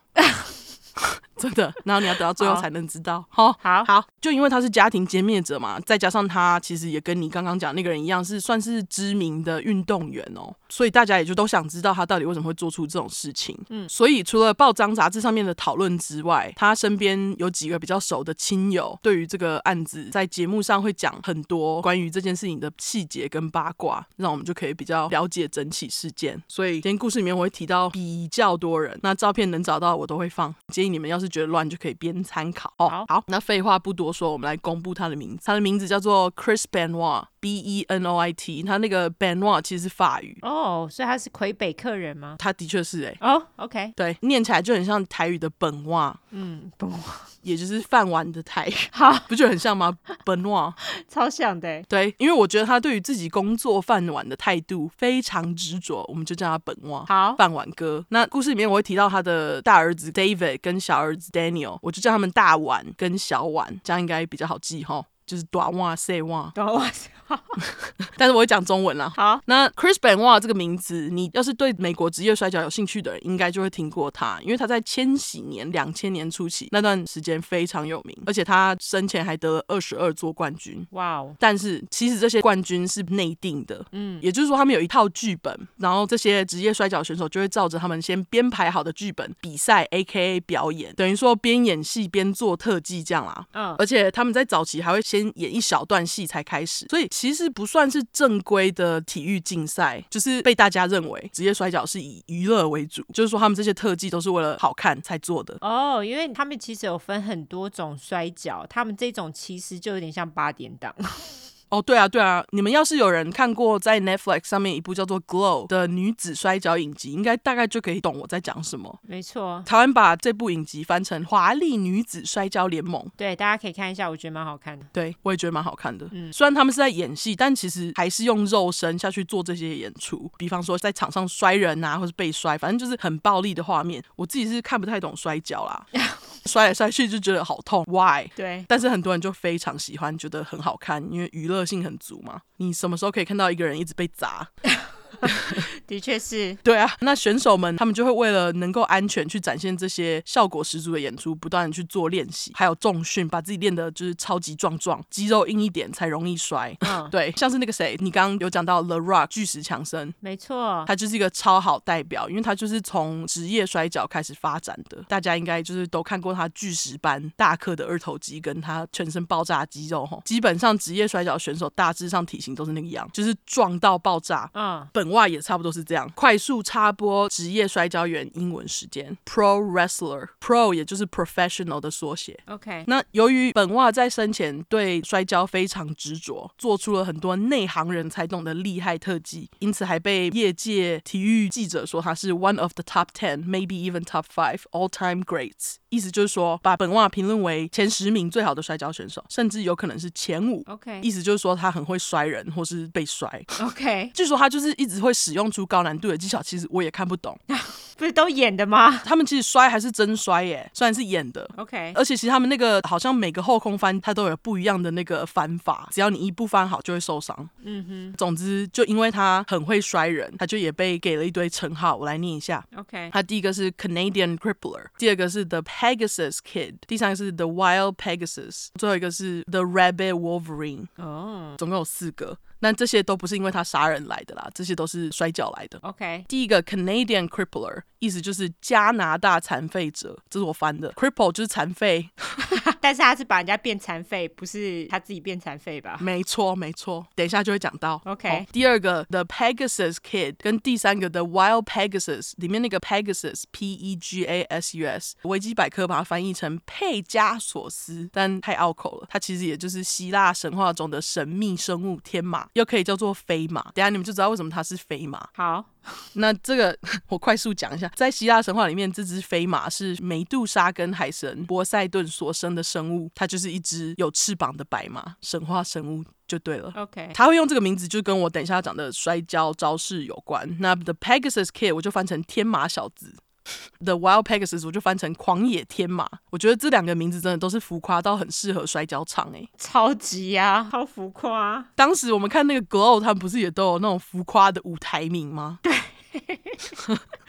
没错。最后一个 The Rabbit Wolverine 意思就是狂暴狼獾，我知道电影把 Wolverine 翻成金刚狼、嗯、不过其实 Wolverine 是雕熊哦，它不是狼的意思，它不是，它其实有个熊的脸、哦、我觉得它应该是雕跟熊的混合体吧，我不知道，因为他们体型不是很大，但是他们很善战，其实这点我觉得就可以充分形容在摔跤场上的本蛙，因为他在摔跤界算小只的。嗯，也是蛮能理解为什么他会被取这个名字啊。那虽然他名号这么多，但是如果有在看职业摔角但是没看过他的名字其实也很正常，这其实是因为本蛙生前最有名的几场冠军赛影片等等的都被 W W E 也就是现在的美国职业摔角协会给撤了下来，听下去就知道为什么。好，那我快速插播一下 W W E 的全名，就是 World Wrestling Entertainment， 台湾通常会把它翻成美国职业摔角，可是其实它那个字面上的意思是世界摔角娱乐公司，所以它就是娱乐公司。没错，那那个创创办人就跟那个谁台湾人很爱的美国前总统川普非常要好。 OK， 对，好啊，关于他的前言就是写了很多，真的，因为摔跤对我来讲就是一个完全不了解的世界我相信很多本块应该跟我一样不懂摔跤，我也不懂为了等一下故事可以顺利进行，先给你们讲一下。那事不宜迟，我们来从他的背景开始讲。好，刚刚就说他是加拿大人，出生于魁北克，然后他是在蒙特里出生的，就 Montreal， 解释了他的法文姓氏嘛。嗯，那他的爸妈叫做Michael Benoit 跟 Margaret Benoit， 这两个人都是虔诚的天主教徒。他们在一九六七年五月二十一号生下本瓦，就是双子座第一天。他的全名其实叫做 Christopher Michael Benoit 我一直念本瓦，真的耶，一直念本瓦我想说到底是本瓦还是没关系 OK， 我念本袜好了，就是我打的。好，大家都叫他 Chris， 不过在True Crime我们就叫他本袜。好 ，OK， 本袜。对，他还有一个叫做 Lori， 不知道是姐姐还是妹妹，因为我没有找到他的年纪。总之，他不是单身子，单身子，单身子啊，独生子哦，独生子。单身独生子傻小孩，我不知道独生子，刚想要单身。然后本瓦的父母在小孩出生不久就举家搬到加拿大的 Alberta 一个叫做 Edmonton 的城市定居。我一听到 Alberta 马上就想到二十九块讲过的那个小魔案件，结果我查了一下那个小魔家所在的药帽 Medicine Hat 到 Edmonton 这个城市的开车时间只需要五个半小时欸，哦，蛮近的哈。对，就蛮近的。嗯，那本瓦跟他的手足在 Edmonton 这个地方长大，那据说那个不知道是姐姐还是妹妹的手足现在还住在 Edmonton 这个城市。 OK， 从小本袜就小小只的是个害羞话不多内向的小孩，他很爱看书不与人交，据说他爸妈还一度因为他太安静害羞就很担心他，不过没关系，生命自己会找到出路。因为在一九七九年他爸不知道是怎样就带着十二岁的儿子去参加当地一场由 Thomas Billington A K A Dynamite Kid 也就是炸药小子跟 Bret Hart 的摔角表演，结果本袜一看看到他们的表演就觉得天啊，这开启了我的新世界，因为他从来没看过摔跤比赛，嗯，他就想说哇，原来身体是可以这样摔的，我也要。好，虽然说这场演出里面的两个摔跤选手对本袜都造成一些影响，不过其中比较矮小的炸药小子就以他不要命的演出抓住了本袜的目光，变成他的偶像。那我稍微来解释一下这个炸药小子。嗯，炸药小子他其实是从英国发迹的摔跤选手，他在职业摔跤界也是数一数二的有名，因为他身高一七五。听到这里你们应该会想说一七五不矮啊，嗯，为什么我刚刚说他矮？因为其实职业摔跤界就跟其他运动差不多，小于一百八十就是不吃香，尤其是像这种又摔又重的世界里，高个就是有很多优势嘛。对，就像我刚刚讲那个巨石强森就有一百九十五公分高，你看他红成这样。据说美国职业摔跤他们比较喜欢去捧高的人红哦，oh， 为什么啊？因为好像是观众比较喜欢看大只佬去撞人哦，oh， 就爽吧，可能对，嗯。那所以像炸药小子这样子，呃，个子相对比较矮小的人，身体既然没有优势，那他们就用技术来弥补。嗯，大概就是像那个《时代眼泪》《灌篮高手》里面只有一百六十八公分的宫城良田。因为矮无法灌篮，必须要很会运球那种感觉，哦哦哦，就是技术要很好。对对对，没看过《灌篮高手》，可以趁现在疫情看一下，非常好看，好不好？对，天哪，真是带眼泪耶。哎，欸，超好看的，我超爱樱木花道，真的推推。好，回来像我刚刚讲的嘛，因为他就是很会运球，那所以炸药小子他使用的技术都还蛮难蛮 hardcore 的，嗯，其实这也深深的影响到本袜之后在职业摔角界的风格，他摔角的风格这样啊，嗯，他其实就是以高难度高危险性的摔角技术出名。本袜这个学人精就想要学他的偶像，就从他那里学到了他之后经常会用的两招，你们就可以窥看这特技之恐怖。 OK， 先从那个危险程度相对小一点的开始讲，它叫做 Snap Suplex， 又被简称为 Snaplex， 我就把它翻成快速过肩摔。 Snap 的意思就是快速的突然的，那 Suplex 就是过肩摔的意思，又可以称作过背摔。那这招呢基本上就是你面对对手，然后把他的颈部抓住，快速的就把它翻过肩，将对手的背部摔到地上。哦，oh， OK， 我有去找影片来看，它真的是名副其实快速过肩摔欸，huh。 我就想说哎，想象一下我要抓起一个人往后摔可能要花超过一分钟吧，可是他们的快速过肩摔一分钟都不到，人都已经翻过去躺在地上了。哦，所以就是对身体的负担算是蛮大的一个特技吧，我觉得。对，嗯，那就像我刚刚前面讲的，这一切都是演戏，所以能这么快也是因为对手会配合你跳过去这样。但是这些表演虽然他们都为了要降低到最小伤害而练习过，不过一样还是摔啊。对，下一招就比较危险，它叫做 Swan Dive Headbutt。我就翻成天鹅跳水撞头功。我觉得就是应该要这样翻，没错，很好。对，这招也被称为 diving headbutt。 headbutt 的意思就是你用头去撞人， diving 在这里指的就是跳水动作。这招基本上就是其中一名选手会趁着对手倒地的空档，然后爬起来，爬到那个场边的柱子上，然后整个人跳起来，飞身一跳，然后用自己的头当武器往对手身上砸下去。哦，OK， 字面上来解释，大概就是以跳水的方式去进行用头撞人动作，就是主动撞头。哦，嗯，对，有听True Crime的人都知道撞头母汤，你刚刚就说了嘛。对啊，撞头非常的恐怖哎，欸。对，发明跳水撞头功的前摔跤选手 Harley Race， 因为当时没True Crime可听，后来才知道True Crime有多重要。真的硬要把进去，没错。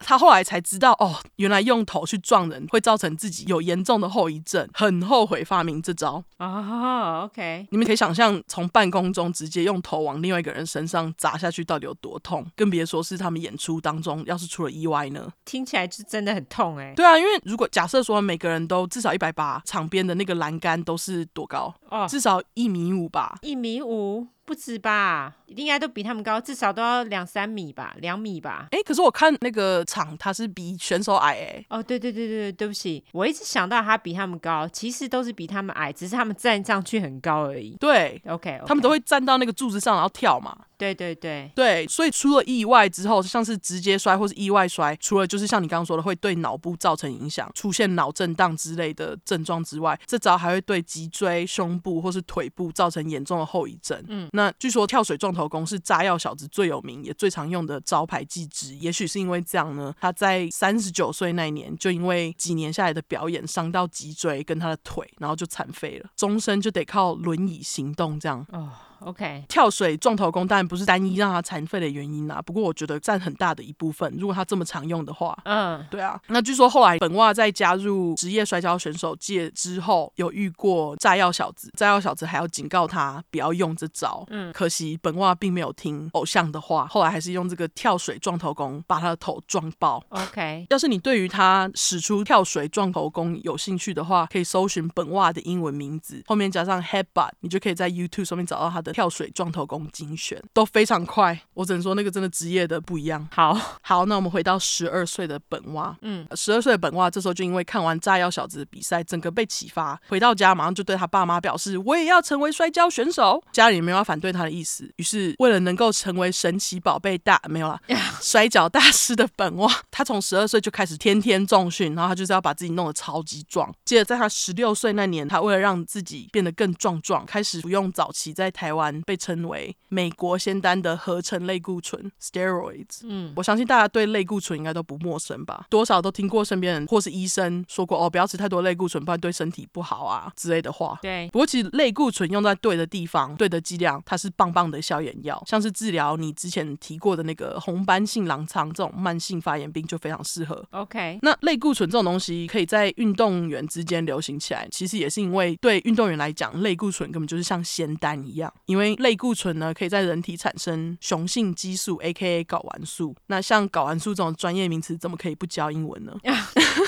一定要啊。对，优质英语教学有点难念。 Testosterone Testosterone Testosterone OK Testosterone 它是 T S T O S T E R O N E。 那类固醇吃下去不仅能够加快长肌肉的速度，还能增加蛋白质吸收的能力，以及提升运动后恢复的速度。想当然运动员就对这种药趋之若鹜嘛。嗯，但是他们不知道的是，长期服用类固醇会对人体造成很多副作用。轻一点的话，在男性就造成秃头、长出隆起的内内、睾丸变小，甚至阳痿。哦，或者是精子减少。 OK， 然后在女生身上的话，就是胸部变小、毛发变多、月经不规律或是停经。嗯，那光是这些所谓轻一点的症状听起来就已经够恐怖了，严重的话呢，就是在不管男女都会造成可怕的影响，像是肝脏啊或心脏肥大或是动脉硬化，就是癌细、嗯、吃多癌细。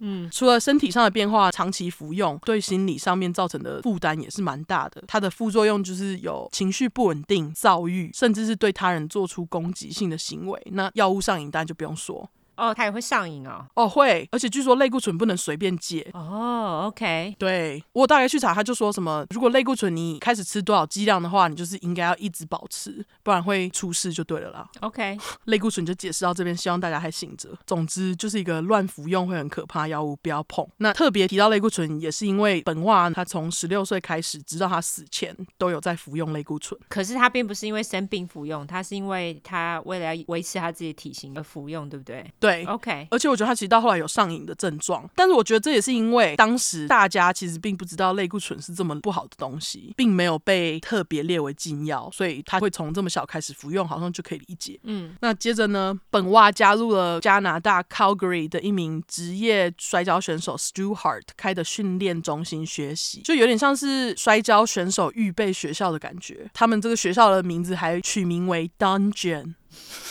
就是非常有他们的感觉，地牢。嗯，那据说他们的训练就是非常辛苦，非常哈扣，所以取名地牢感觉好像也不违和。而且他的教练除了有地牢这个预备学校之外呢，他还开了一间专门在办摔角进阶赛的公司，叫 Stampede， 我就翻成史丹屁。嗯，那史丹屁这间公司举办的比赛在当时加拿大算是最大的摔角比赛。本外也在一九八五年十一月十二号在史丹屁出道，就是那是他的出道赛这样。那他的出道赛还是赢的哦。据说这段他刚出道的时间，因为他就是太爱炸药小子了，就频频使用刚刚跟你们讲的那两招，就是那个快速摔跟跳水撞头功，所以有些人在那段时间还短暂的叫本袜为小炸药，就 Dynamite。 诶，那炸药小子他的名字是什么？ Timothy Billington。 那他的称号是什么？就是 Dynamite Kid。 哦， Dynamite Kid， 对， OK， 所以他们就直接把本袜也叫做 Dynamite， 对，就是没有那个 Kid。OK， 对，是说那个我今天就因为一直讲到 Dynamite， 然后这个词从刚刚到现在就一直出现，就让我想到那个红爆世界的韩国小帅哥团体 B T S 一首非常国际化的同名英文歌 Dynamite。 好，还不错听，对，顺便消费一下他们，对，没错，一定要消费这首歌的 M V， 青春到爆炸，而且你知道在 YouTube 上面有多少观看次数？多少？十一亿。是不是很红？是，对，而且最近麦当劳还跟小帅哥们一起出了特别套餐。根据新闻，这次的活动其实是从麦当劳大富翁抽奖活动以来，麦当劳办的最大的活动。哈，对，没血没烂肉的十六块就跟大家讲到大富翁抽奖活动是怎么被搞烂的哦。是在美国吗？好像是，对啊，对啊。哦 OK， 现在他们就有那个韩国的新酱料，因为我才刚去买而已。太想吃了。好，对，还没听十六块的人快点去听，没错，麦当劳的公关要是碰巧有在听出快，快点来业配一下我们，啊，连续两集无缝讲到你们，快点业配，没错。对，怎么扯到麦当劳？回来本袜。好，本袜就因为这个教练的关系，他就在史丹屁公司待了一阵子。出道第三年一九八八，他就和他第一任老婆 Martina Benoit 结婚。由于这第一任老婆在故事里面出现的很少，我就不另外帮他取名。不过他跟这个第一任老婆大约在婚后七年就生了一对儿女 David 跟 Megan。 女儿跟妈妈一样出现不多，我就不另外取。那 David 就是我最开始讲到的儿子大丸。嗯，一九八九年史丹屁公司倒闭，本袜只得另寻出路，于是他就在其他摔跤选手的推荐下，从加拿大飞到日本，加入了新日本职业摔跤协会，英文又叫 New Japan Pro Wrestling， 简称 N J P W。不过我就叫他新日本。好，是说有人看过在日本的那个职业摔角吗？你有看过吗？我好像似乎有看过一些，因为像这种职业摔角的日本也蛮有名的，他们有很多奇怪的面罩。没错没错没错，我我就是要讲那个，因为小时候我爸都会自己趁夜深人静在打烊后的店面自己看日本的摔跤比赛。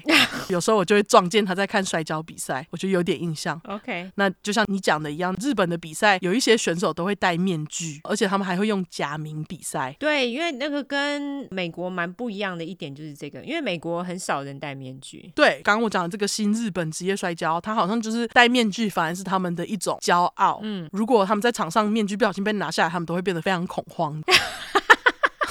就是啊，赶快带回去这样。 OK， 对，那本袜参加的赛事就是有戴面具，看起来比较凶的那种啊。当年他在日本就以天马小子 Pegasus Kid 出道，有可能就是因为他经常使用那个跳水撞头功，从天飞下来撞人，所以才取为天马小子。 OK， 这个天马小子是日本人给他的吗？还是他在日本的时候也是用英文名字？因为天马小子这个名字好日本哦。我也觉得，嗯，感觉这个天马就是日本人会帮他取的，但是这里我不确定是他自己取还是日本人帮他取的。 OK， 好，听说一开始本袜其实不喜欢那个面具，他觉得很讨厌，他觉得为什么我不能以真面目示人？他就跟大部分美国人一样都不喜欢戴口罩啊。哦，干，真的。他是加拿大人哦，对，白人就不喜欢哦，对对对。不过听说后来可能是因为他演出习惯了的关系，他后来还就是表示哦，面具就成为了我的一部分。嗯，由于本袜他摔跤的技术非常华丽，又很愿意被摔，所以他就受到很多日本摔跤迷的欢迎。这段时间本袜也因为他在日本演出遇到他未来最好的朋友。嗯，他就在某次演出中意外踢到一名叫做黑虎 Black Tiger 的对手的头，结果被踢头的黑虎当场倒地，基本上就是一个不打不相识的概念。 OK， 就是因为这个事件两个人才会相识。那黑虎本名是 Eddie Guerrero， 我就叫他大锅，他对本袜来讲算是一个非常重要的人。等一下你们就会知道了。嗯，本襪在日本摔跤协会待到了一九九五，大约待了快六年。嗯，那这五年当中，本襪除了在新日本这部分的比赛呢，偶尔也会在欧洲或是墨西哥参加其其他国家办的摔跤比赛。据说在一九九二年到一九九三年这两年，本襪曾经短暂参加过世界摔跤锦标赛 W C W， 就是 World Championship Wrestling。OK， 最后虽然因为本襪那时候就是小咖，剧本判他输，不过这几年下来，这些额外的比赛还是替本襪增加不少曝光度。于是就在一九九四年的八月，小有名气的本襪就被极限冠军摔跤协会看上他，聘请他去做演出这样。那极限冠军摔跤英文简称 E C W， 就是 Extreme Championship Wrestling。 Extreme 就是极限的意思，顾名思义 E C W 的舞台表演风格就比之前本襪表演过的摔跤比赛还要哈扣暴力很多。其中我觉得有一个看起来非常恐怖的招式，就是他们会用铁椅子打摔跤选手的头，砸的整个都是血那种。好妖 E C W 真的就是 Extreme， 超级暴力的，真的耶。虽然说他们这些剧情跟招式都是编排好，但是流血是真的啊。对啊，那个就是打头也是真的啊。对啊，就也因为这样，演出中发生的意外就相对的也会比较多嘛，因为更危险了嘛。嗯，在当年的十一月十五号，某次本襪跟对手 Sabu， 我就叫他纱布的比赛就出事了。那天比赛好像开始没有过很久，本襪他就一样照着剧本走，就把纱布丢到空中。原本的计划是纱布要背对着地板摔下来，结果不知道是因为丢的角度不对，还是纱布没有转对角度，结果纱布就整个人是以头着地，然后就严重的伤害到他的脖子。 Oh my god， 对，整场演出就被迫暂停这样。那我先跟大家说，纱布虽然摔到脖子，不过他好好的，没事，没有因此瘫痪，算是不幸中的大幸。那听说他后来复原后还继续回到 E C W 做演出。 OK， 对，其实这也是因为这些摔跤选手他们就是会怕说，我要是一天不在场上可能就会被替换下来。哦，的确是。对，那其实跟美式足球也是一样耶。是吗？对，因为美式足球员其实像他们就是头撞伤之后基本上都会就是吃个止痛药再上场。嗯，因为如果你不上场被取代的几率就很大。哦，对吼，对，就是一样的意思。那可是像你刚刚讲那个阿赫这样被签五年约，他是不是就不用担心？他还是要担心啊，怎么不会呢？他们可以随时终止合约耶。哦，他们可以哦？可以哦。啊，我还以为签了约就不行哎、欸，好吧，没有，还是难怪他们都那么怕。没错，总之纱布就因此送医。那当下回到休息室的本襪，他就对于演出失误很自责，因为他以为纱布有可能会全身瘫痪，等于说毁了他的职业。嗯，所以本襪就非常崩溃。结果主办单位 E C W 的上层似乎不是很在意他们请来的人可能会瘫痪的事实，还跟本襪说哦，没关系啦，大家就喜欢看这种啊。E C W 还因为这个意外给本襪加拿大残废者这个称号，就是Canadian crippler。 然后就在摔跤场上把本襪塑造成一个就是会把人弄残废的拍郎。 OK， 隔年一九九五年的八月，本襪当时就因为签证问题被迫离开美国跟 E C W， 这时候他就回到了新日本职业摔跤协会做巡回。听说当时新日本跟之前本襪曾经短暂参加过的那个世界摔跤锦标赛 W C W 之间有一个交换人才计划，于是就在年底的时候，本襪就因为他在回到日本后的巡回表现得非常好，被世界锦标赛给注意到，于是他们就再次联络上本襪，要他加入那个 W C W， 本襪也就同意了。这时候本襪的好朋友大郭也加入了 W C W， 那他们两个人就一起在这里待了五年。也就是在这里，本襪因缘际会下和他未来的第二任老婆 Nancy Tofoloni 相遇，我就叫他小南。好，小南的细节我很多都是从他亲妹妹小抓 Sandra Tofolini 那里知道的，那我等一下也会提到他。好，小南是在麻州的波士顿出生，生于一九六四年五月十七号，金牛座。小南十岁那年，也就是一九七四，当年的十月十七号，南妈生下小她十岁的妹妹小抓。小抓说她从有记忆来，小南就好像她第二个妈一样，跟我跟我姐的年龄差一样，也是十岁。对啊，因为十岁蛮多的，我跟我弟也差十岁。哦，真的耶。对啊。你有像你弟的第二个妈吗？你觉得？没有啊，就揍她的时候像吧。哦，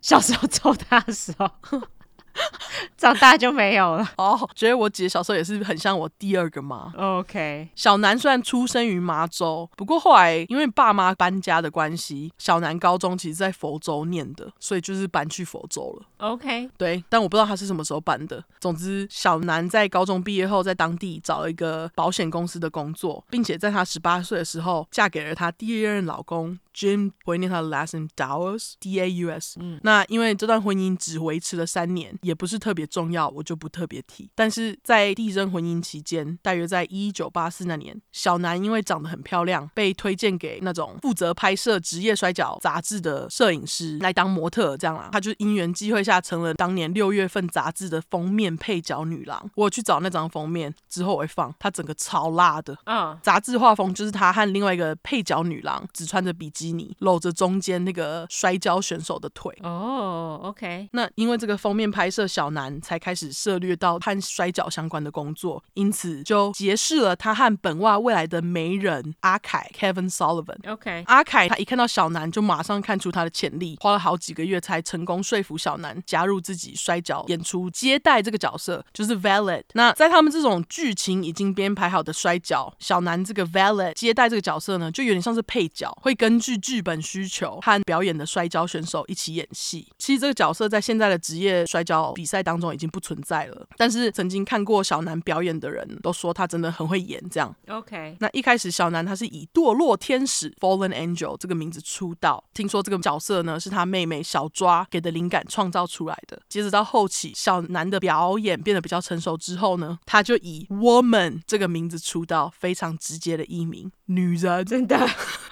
女人。 OK。 对，就 Woman。 那除了在摔跤场上当接待，小南也扛下了当阿凯经纪人的工作。这其实也是因为小南在遇到阿凯的隔年就和第一任老公离婚，嫁给阿凯。嗯，记忆力还不错的人应该就记得我刚刚说阿凯根本就是小南跟本袜的媒人嘛。现在我就来跟你们说到底是怎么发展成这样的齁。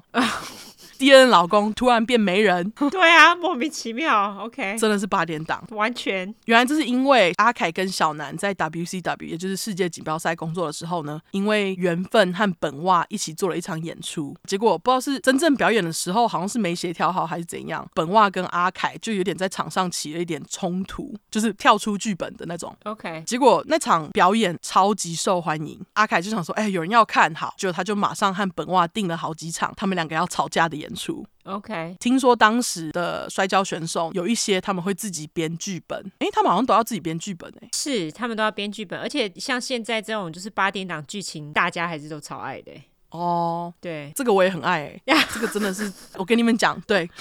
OK。 对，所以现在摔跤选手还是要自己编，我觉得现在应该是有人帮他们写剧本欸。哦、oh. 但是我觉得应该也是有跟他们沟通过，例如说他们有开会说哦，接下来大概要怎么走这样子。 OK。 我觉得啦、嗯、当时这个阿凯他所有的比赛都是自己编，然后定本袜来跟他一起演这样啦。这时候阿凯他就兴冲冲的写出他觉得棒棒的八点档剧情，也就是自己的老婆小南和对手本袜偷吃而且他为了让观众相信这是真的，他们连在摔跤场外都要演绎出，比方说他就会要求小南跟本袜在公共场合手牵手之类的啊。本袜跟小南两个人还一起在饭店拍了一个影片。 OK。 影片里面本袜就是在说哦、oh, she ran off with the real man 就是他和真的男人跑了，就八点档啦。嗯，最后会提到一个纪录片，他们就有揭露这段。嗯，总之因为演出的关系，小南和本袜相处的时间就越变越多，也就走得很近嘛。其实这部分原因也是因为阿凯在后期会打小南。哦 ，OK。对，小南被打找不到朋友帮忙，只好找本袜诉苦。听说本袜他也为了帮助小南，特别联络上朋友在当心理咨商师的老婆，让小南可以找人谈谈。嗯，总之他们两个人就在这频繁的相处下就假戏成真，变得很相爱。Oh, okay. 所以阿凯就变成他们的媒人、oh. 第二任老婆、呃、老公。天哪，超戏剧化的。对，超戏剧化。就因为他们两个相爱了嘛，那一九九七年本袜就和他第一任老婆离婚，小南也离开阿凯搬进本袜的家，开始快乐同居生活。那据说他离开阿凯的家也是很戏剧化，他们好像就是在某一场比赛之后，小南就跟本袜走在一起，然后当时小抓也就是妹妹也在那里，他完全不了解本袜跟姐姐之间有什么感情，所以他本来还要跟阿凯走，结果就整个后来搞到就是小抓还要在阿凯的面前打电话问他说我现在是要跟谁走啊。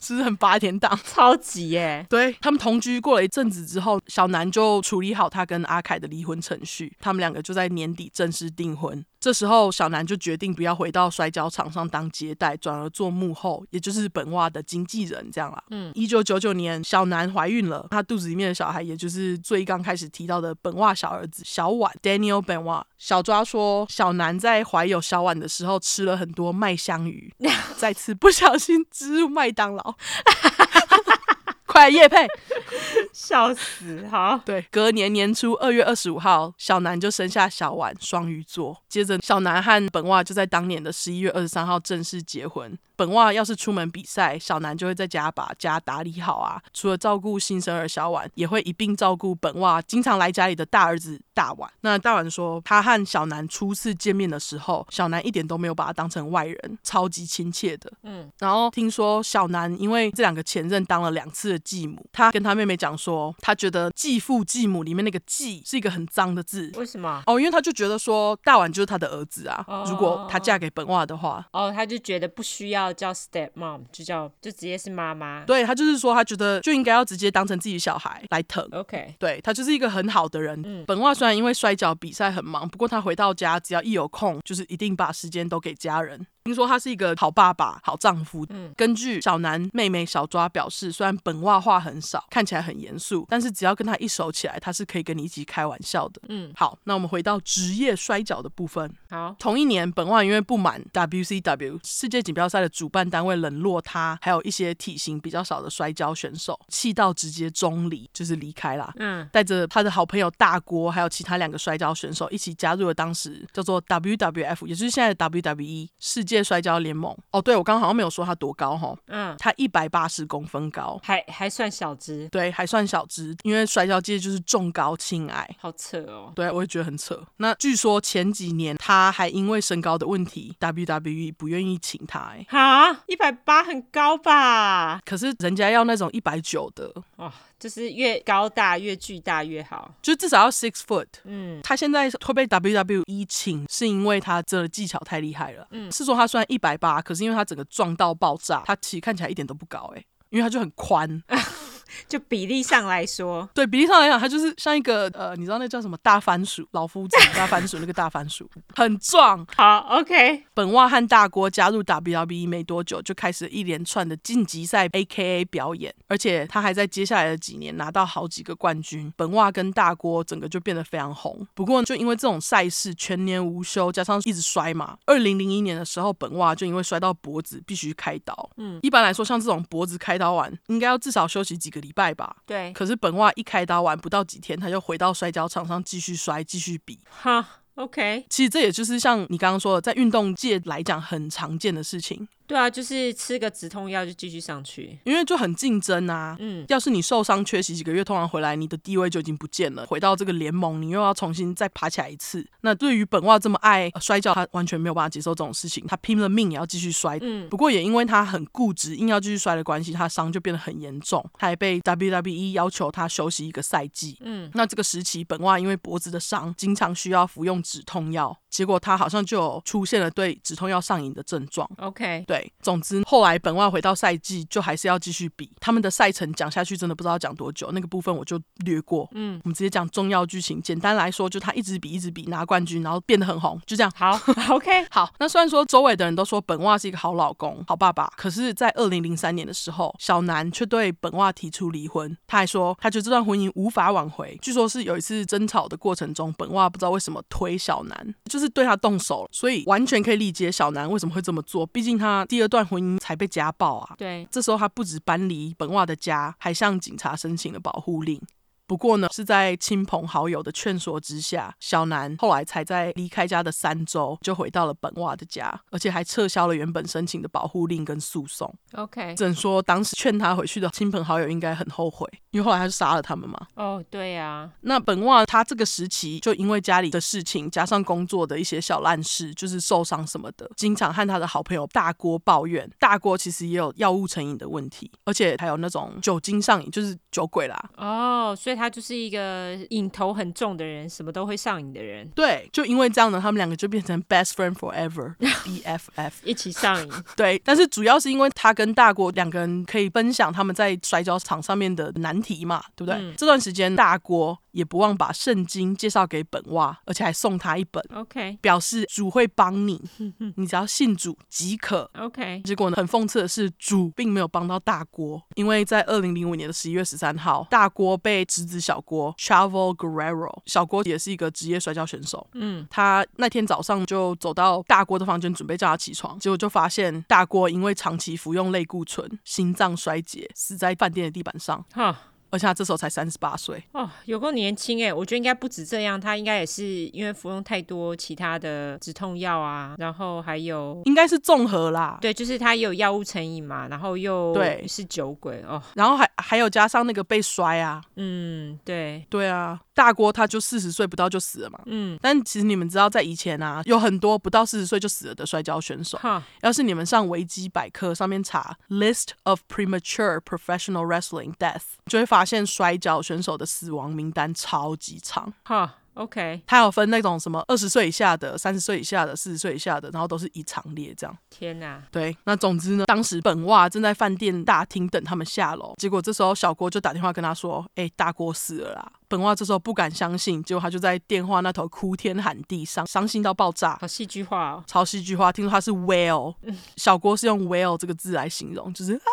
这样哦、oh, OK 对，因为这是他的 B F F 啊、嗯、当天原本大锅和本蛙要一起参加当晚的比赛，结果人死了，比赛整个办不成，嗯，于是 W W E 就在原本预先要表演的时间在摔跤场上举行了一个追思会，每个摔跤员就对大锅讲个话，嗯，轮到本蛙的时候他就满脸都是泪，完全讲不出话，他就是超级伤心，真的很伤心，真的你看到他脸就觉得天啊，怎么 有, 有人可以这么伤心，那种感觉看起来很可怜真的耶，对，但是我觉得他那么伤心也是很奇，你不觉得他依赖性很强吗？他对事物很执着，呃，是是是。这时候大锅的老婆 Vicky Guerrero 是个摔跤员，我就叫她小维。好，小维说她在痛失老公之后一整个伤心到完全下不了床，嗯，她很感谢那阵子有本袜的老婆小南，因为小南那时候一直到大锅过世的消息，她就直接杀到小维家，就跟她说你好好振作，无法振作的话我就帮你照顾你两个女儿，直到她确认小维 OK 他才离开、嗯、那据说小南待在小维家大约差不多一个月，本袜偶尔会来一下，他来也不是安慰小维，他是跑去躺在他们夫妻床上大锅那一边，边抱着大锅的枕头哭到爆炸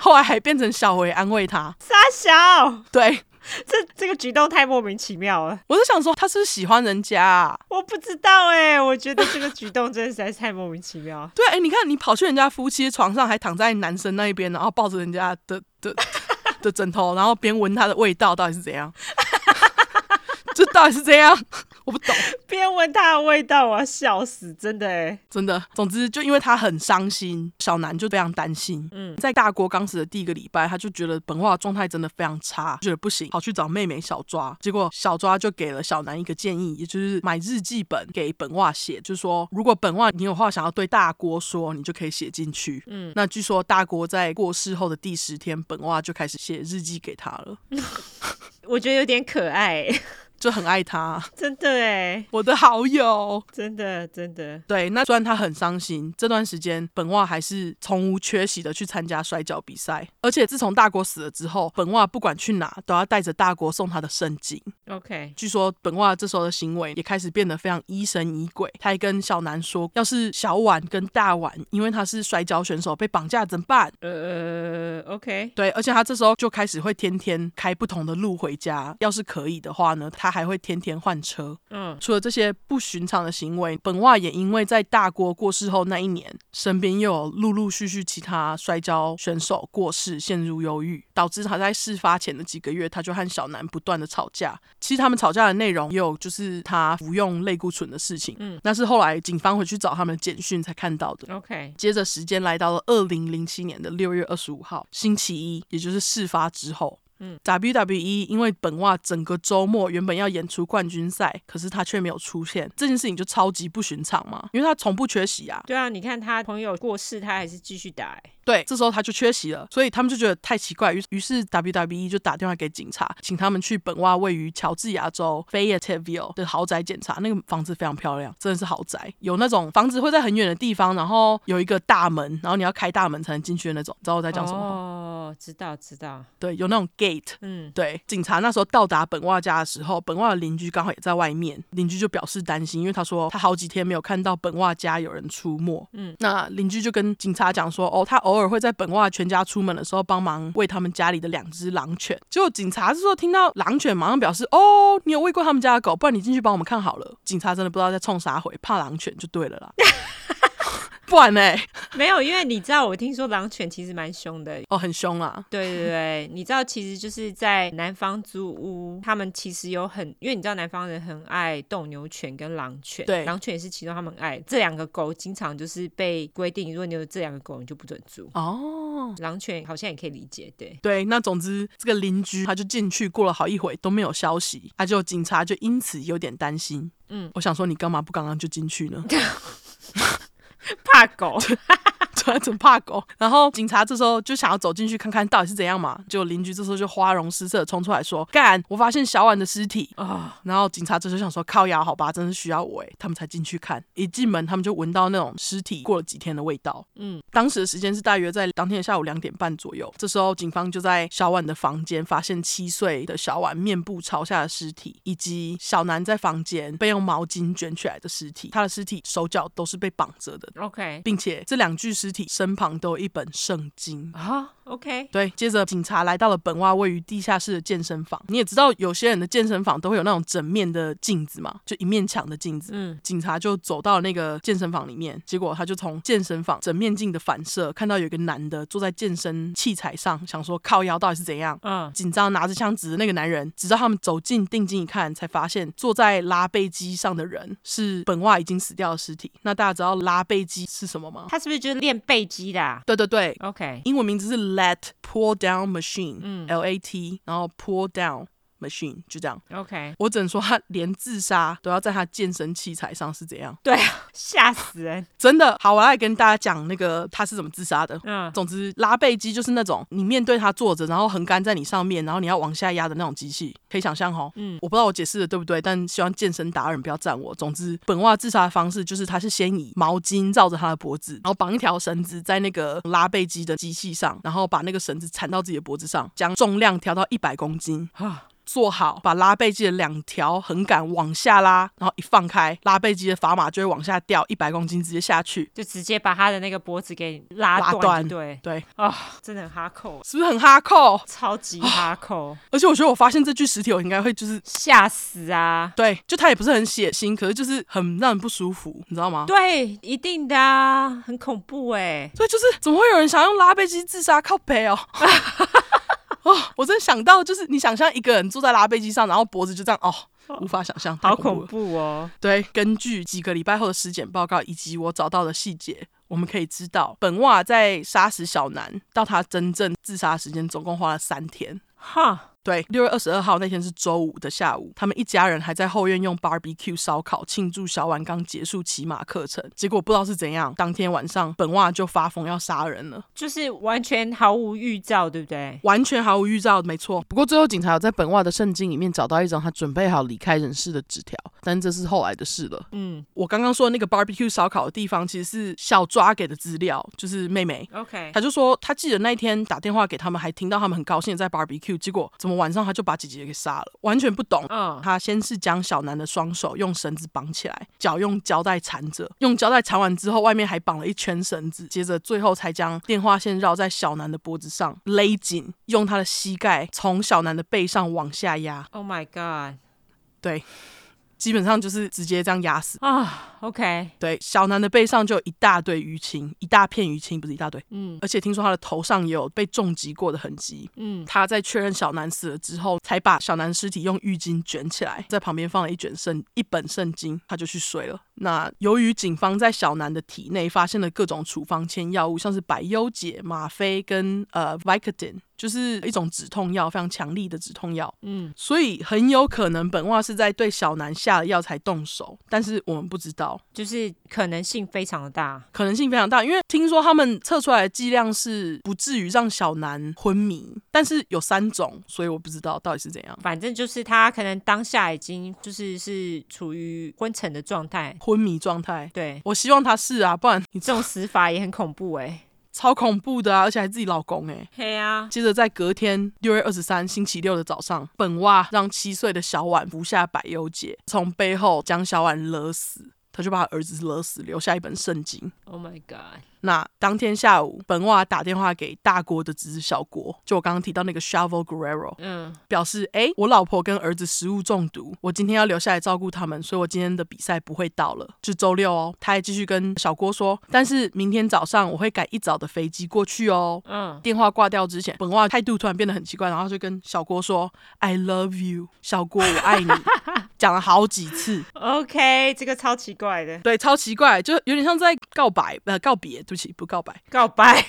也是告白啦 I love you 对不对？对小郭这时候虽然觉得很奇怪，因为通常本襪是不会缺席的，而且他突然这样对他说我爱你、嗯、但是他后来也就算了，他只是觉得哦可能家里真的有事情 OK。 据说后来小郭还分别收到本襪跟小南传来的讯息，上面有他们家的地址，然后说什么狗在后门，后门没有关，这样等于说本襪用小南的手机传给他之类的。为什么要传这讯息？是说叫他照顾狗吗？我也不知道、嗯、这讯息很莫名其妙就对了。对，他就传地址，然后跟他说哎、欸，后门是开的，然后狗在后院，就这样。嗯，接着时间来到了周日，也就是六月二十四号的早上，本襪先是在电脑上搜寻要怎么帮小男孩还魂然后才搜寻什么是可以最快断脖子的方法，最后才到健身房自杀，然后就是我刚刚跟你们讲的那个可怕哈扣画面。嗯，尸检调查显示本襪体内都一样有百忧解，就是 Xanax， 也有高剂量的止痛药 Vicodin。尸检官也在本襪的身体里面发现大大超过标准值的睾丸素，他们认为这是因为本襪长期吃类固醇导致的啦。嗯，那 W W E 虽然在发现本襪一家三死的那天六月二十五号、嗯、马上替他们举行了一场三小时的追悼会，其中最近捧中国懒趴的恶人 John Cena 又发言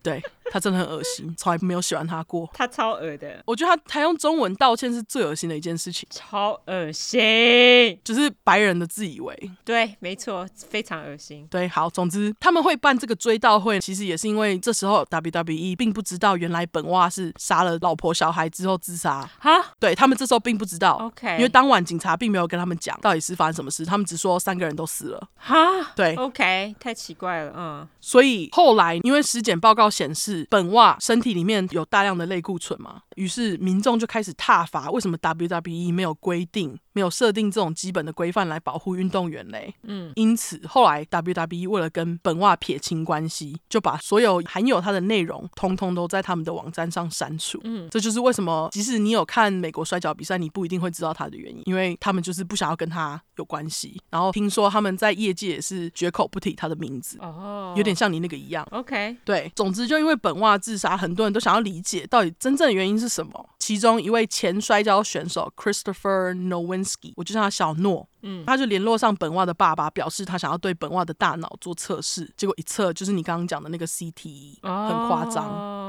对，一定啊，他一直用头撞啊。对啊，而且用头着地，每次都嘛撞一次撞一次。对啊，而且他全年无休欸，嗯，代表这多年下来的撞击就造成严重损伤嘛。小诺表示本襪这时候是四十岁，嗯，他的脑可以跟八十五岁患有阿兹海默症的患者比，就是这么老这样。嗯，哦，就是他的受伤程度就是这么严重。对，嗯，很多人就因为小诺的调查觉得就是脑损伤就是造成本襪做出这些事情的原因。嗯，就连本襪的爸爸也都这样觉得。但是小南的妹妹小抓说，她觉得不仅仅是 C T E 导致本襪发疯的，因为她知道本襪在好友大国死掉后整个人就都变得很失常，她对于酒精、止痛药跟类固醇的依赖性都非常的高，然后她觉得还有加上她长期的忧郁，也许这综合的原因才是造成他做出这些事情的主要原因。对啊，我觉得那个就跟阿赫差不多，因为 C T E 可能只是一个原因，就是例如说造成他想要自杀的原因，可是例如说也许像酒精跟药物都推了一把。对，小抓事后说他觉得他很遗憾没办法看到七岁的小婉长大。嗯，他说他还记得就是在跟姐姐聊天的时候，小婉都会在旁边模仿他们，然后他觉得本袜杀死儿子的行为就是自私。嗯，是说六月二十五号那天，在警察发现本袜一家尸体的十四个小时之前，也就是周一的凌晨十二点零一分，嗯，本袜的维基页面上呢，因为我刚刚不是说他礼拜六没有去参加吗，参加比赛，对，结果那天的周一凌晨十二点就被某人编辑为本袜周六错过比赛原因是老婆小南之死，所以他就只是乱写，对，他就只是随便加一个看起来就是很戏剧化的原因，但是结果他就猜中了耶。对啊，干，你不觉得很奇怪吗？而且你知道后来警察去查这个人的 I P 位置，竟然跟 W W E 总部一样在康乃狄克州的史丹福、嗯、这个城市耶、欸啊、不过这个人就坚持他只是网路小渣渣，只是随便改，结果没想到蒙到，但是这个我们也不知道，搞不好是外星人我来搞不好最后要是对于这个事件有兴趣的人，可以去看一部 Vice 制作关于职业摔角的纪录片，它其实算是一系列的影集，所以说不只有本袜的故事，它叫做 The Dark Side of the Ring， 就是摔跤场上的黑暗面，就这样翻、uh. 对，超级好看。他拍本袜的那个故事，他们还分上下集，在里面讲了很多小南当时在当接待的事迹，那是在第二季的第二集，可惜 Netflix 没有这部影片，我是在Hulu看的。 OK， 对，你们就是尽量去找。那专访的话可以去听一个之前跟本袜还不错的摔跤选手斜杠 Podcaster 的 Chris Jericho， 我就叫他小柯。这个小柯后来有请小南的妹妹小抓一起来加入他的 podcast 谈论这个事件，那想听的人就可以去找小柯的播客 Talk is Jericho 的第两百五十九集听听看、嗯、小柯的播客封面是超美型长发男大家可以去看一下，跟他在场上差非常多。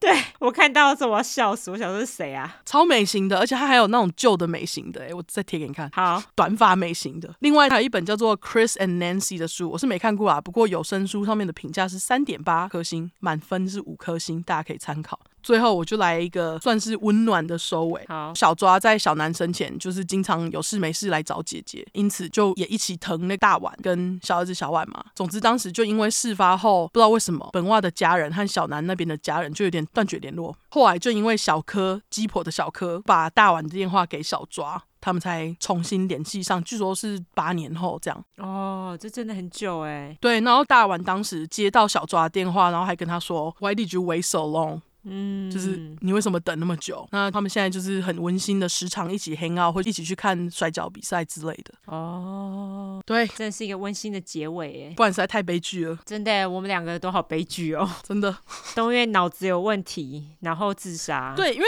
我觉得本袜没有特别坏，的确是他跟阿赫比较不一样，是阿赫其实本来就跟一些坏朋友混了，然后他本来也就已经在干一些坏事了，可是本袜没有耶，他就吃药啦。对啦，可是他也没有什么到处跟黑道混啊，有没有到处揍人，他没有啊，人生就在摔跤。对，就这样。然后而且他还很重情义耶，你看他朋友死的时候，哦，对啦，他还在那边抱他的枕头大哭抱枕头大哭到底是怎样啊，这太伤心了，真的真的。对，真的可以去看那个纪录片，非常好看，里面那个他老婆就讲到那一段，当时看到我就觉得天啊，太伤心了，真的。对啊，现在又提供你们新的片子可以看，大家防疫期间好好看一下。没错，好，好，晚安，晚安。好啦，那我们最后来聊聊那个疫情吧。好啊，因为美国早就疫情本来就已经爆发很久啦，一直都没有好转，一直到疫苗出来才好像比较好一点点。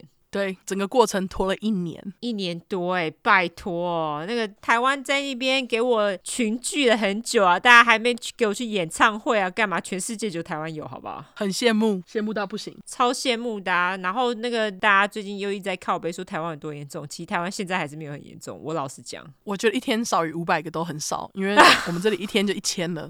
对。啊对啊，所以我就觉得那个大家不要再靠北说很严重，其实真的还好，只是台湾已经拖了一年才爆发，我觉得这个是很难得一件事情，所以其实台湾还是做得很好，大家不要就是被一些媒体影响了，台湾做得还是很好。对，那我们可以就是根据过来人的身份，我们完全不是防疫专家，但是可以跟大家讲一下我们这个期间到底在干嘛。对，其实出快就是这么来的，大家知道吗？对啊，我们要是没有这一年，出快就不会出现。对，没有疫情就没有出快，这是真的。而且你看我们两个人就这样子，因为现在有很多 podcaster 他们其实也必须面临到就是必须自己在家里录音的状况，对，他们觉得是困境啦，我们已经习惯了哦啊，反正就解决它嘛，问题来了就解决它，就这样。如果可以一直持有这种开放的心态，你就会活得比较快乐这倒是 对, 对你这一年你也很少出门对不对？我是蛮爽的，因为整天都可以跟我家猫在一起而且我不喜欢人而且你本来就宅宅哦，我是宅宅，我就是宅宅对啊，你有时常出去外带吗？嗯，其实最近比较多，但是去年超少，我们去年几乎都自己煮。哎、欸欸、我也是哎、欸，我也是几乎，我是今年开始才比较有出去外带，或是偶尔出去吃个饭。对，因为我们小镇其实因为人本来就很少，所以餐厅其实很快我们小镇就封路，然后让那个餐厅可以放桌椅在外面让大家吃饭啊，竟然封路？对，是封路哦，就是某些小路，大路当然就是还是让大家走嘛，可是小路就把它封起来，然后他们就开始放了一些桌椅在外面，让大家在外面吃，大家自己收拾那个桌子这样子，因为他们还是得要生存啊，这个是一个生存的方式啊。哈，对啊，你们那里好高级哦，还有人帮你挡路。我们这里的那个餐厅都直接就在他们外面就建了一个棚，为了生存。哦，是哦，对对啊，没办法，因为现在这个时间餐厅真的很难生存下去，所以如果大家可以外带的话，就是去外带一下，然后尤其是服务业啦，我觉得服务业这个时候真的很难生存欸。真的，对啊，但是台湾纾困下来蛮快的啊。你说纾困嘛，就是纾困金嘛，对不对？对啊，对啊，而且我今天看数字好像已经有慢慢在和缓下来。有啊有啊，前几天就已经有了。对啊，所以我觉得呃，大家再撑一下，就是这几天大家还是尽量不要出门，然后努力防疫，我觉得会没事啦。对，我觉得台湾也许可以暂时不用靠疫苗，先把疫情和缓下来。对，那我觉得这个疫情呢，最后终究是得靠疫苗去解决啦。感觉是这样，因为没有人可以完全就是隔离，我觉得。对啊，而且如果例如说台湾人那么爱出国，要去哪一国，你都一定还是要先打疫苗，你才敢出国吧？对啊，所以我就觉得最终还是得靠疫苗，所以台制疫苗绝对是势必是需要的。那如果说大家对台制疫苗在那边讲说什么为了要炒股干嘛，我觉得是超无聊的。炒股就让他们去炒啊，不然嘞？对啊，这又不是你能控制的。对啊，我就觉得莫名其妙，就是不然嘞？对啊，大家还是把自己分内做好，而且老实讲。疫情对啦，死的人蛮多的，可是看起来我们终究得跟这个病毒共存。对对，我觉得其实像现在美国人他们也还蛮放得开的，我觉得。哦，对啊，最近大家都在，尤其上一个礼拜那个 Memorial Weekend，哦，我朋友就已经在疯狂群聚，然后去露营。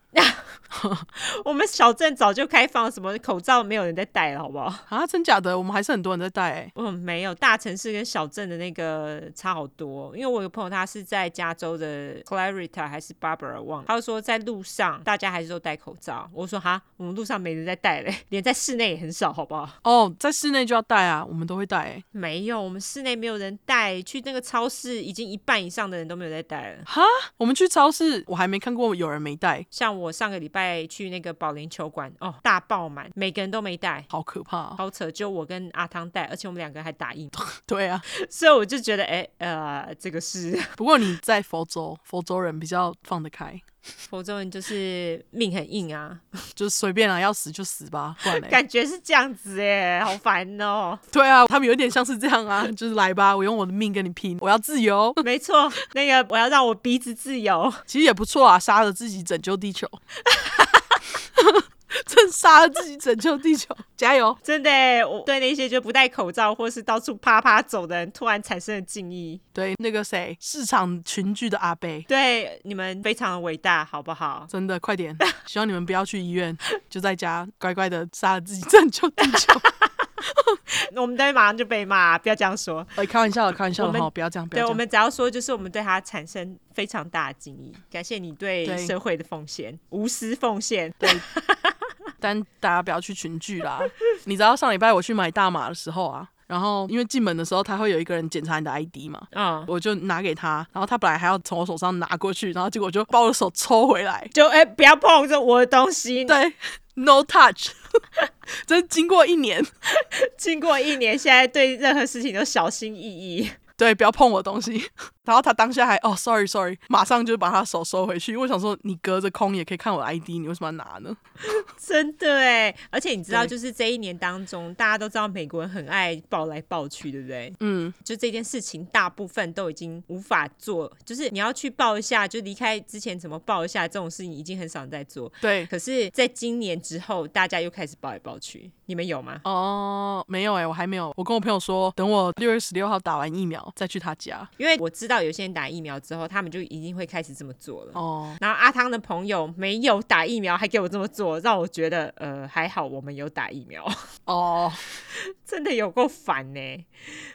然后这边呃稍微给大家一个就是正确的观念，就是打疫苗你还是会得武汉肺炎哦，对对，它只是让你不会死，还有症状变得比较轻而已，就是你可能肺部不会纤维化，这个就已经还蛮不错的对对，但是你还是会得武汉肺炎哦，我不知道就是嗅觉跟味觉会不会丧失啦，有可能也不会了，就可能变得只是比较像感冒而已，但是你还是会得，希望不会啦，对，是希望不会，但是你还是会得，所以大家要知道这件事情。那还有其实像美国目前疫苗是全国来说成人啦 百分之五十 人已经有打了，但是好像是第一剂，就至少打了第一剂，并不是说两剂都打了哦、oh. 所以两剂都打可能还有一阵子，而且现在你看那么久了，疫苗已经多久啦、啊？我不记得耶、欸、应该是至少有三四个月了，没有，可是一开始它好像有限岁数啊，现在还是有啊，没有，现在是十二岁以上哦，现在好像呃 Moderna 也是十二岁以上对不对？好像只有 Pfizer 是十二岁以上耶、欸、Pfizer 哦，是 Pfizer 吗？不是 Pfizer 对，它是不是 Pfizer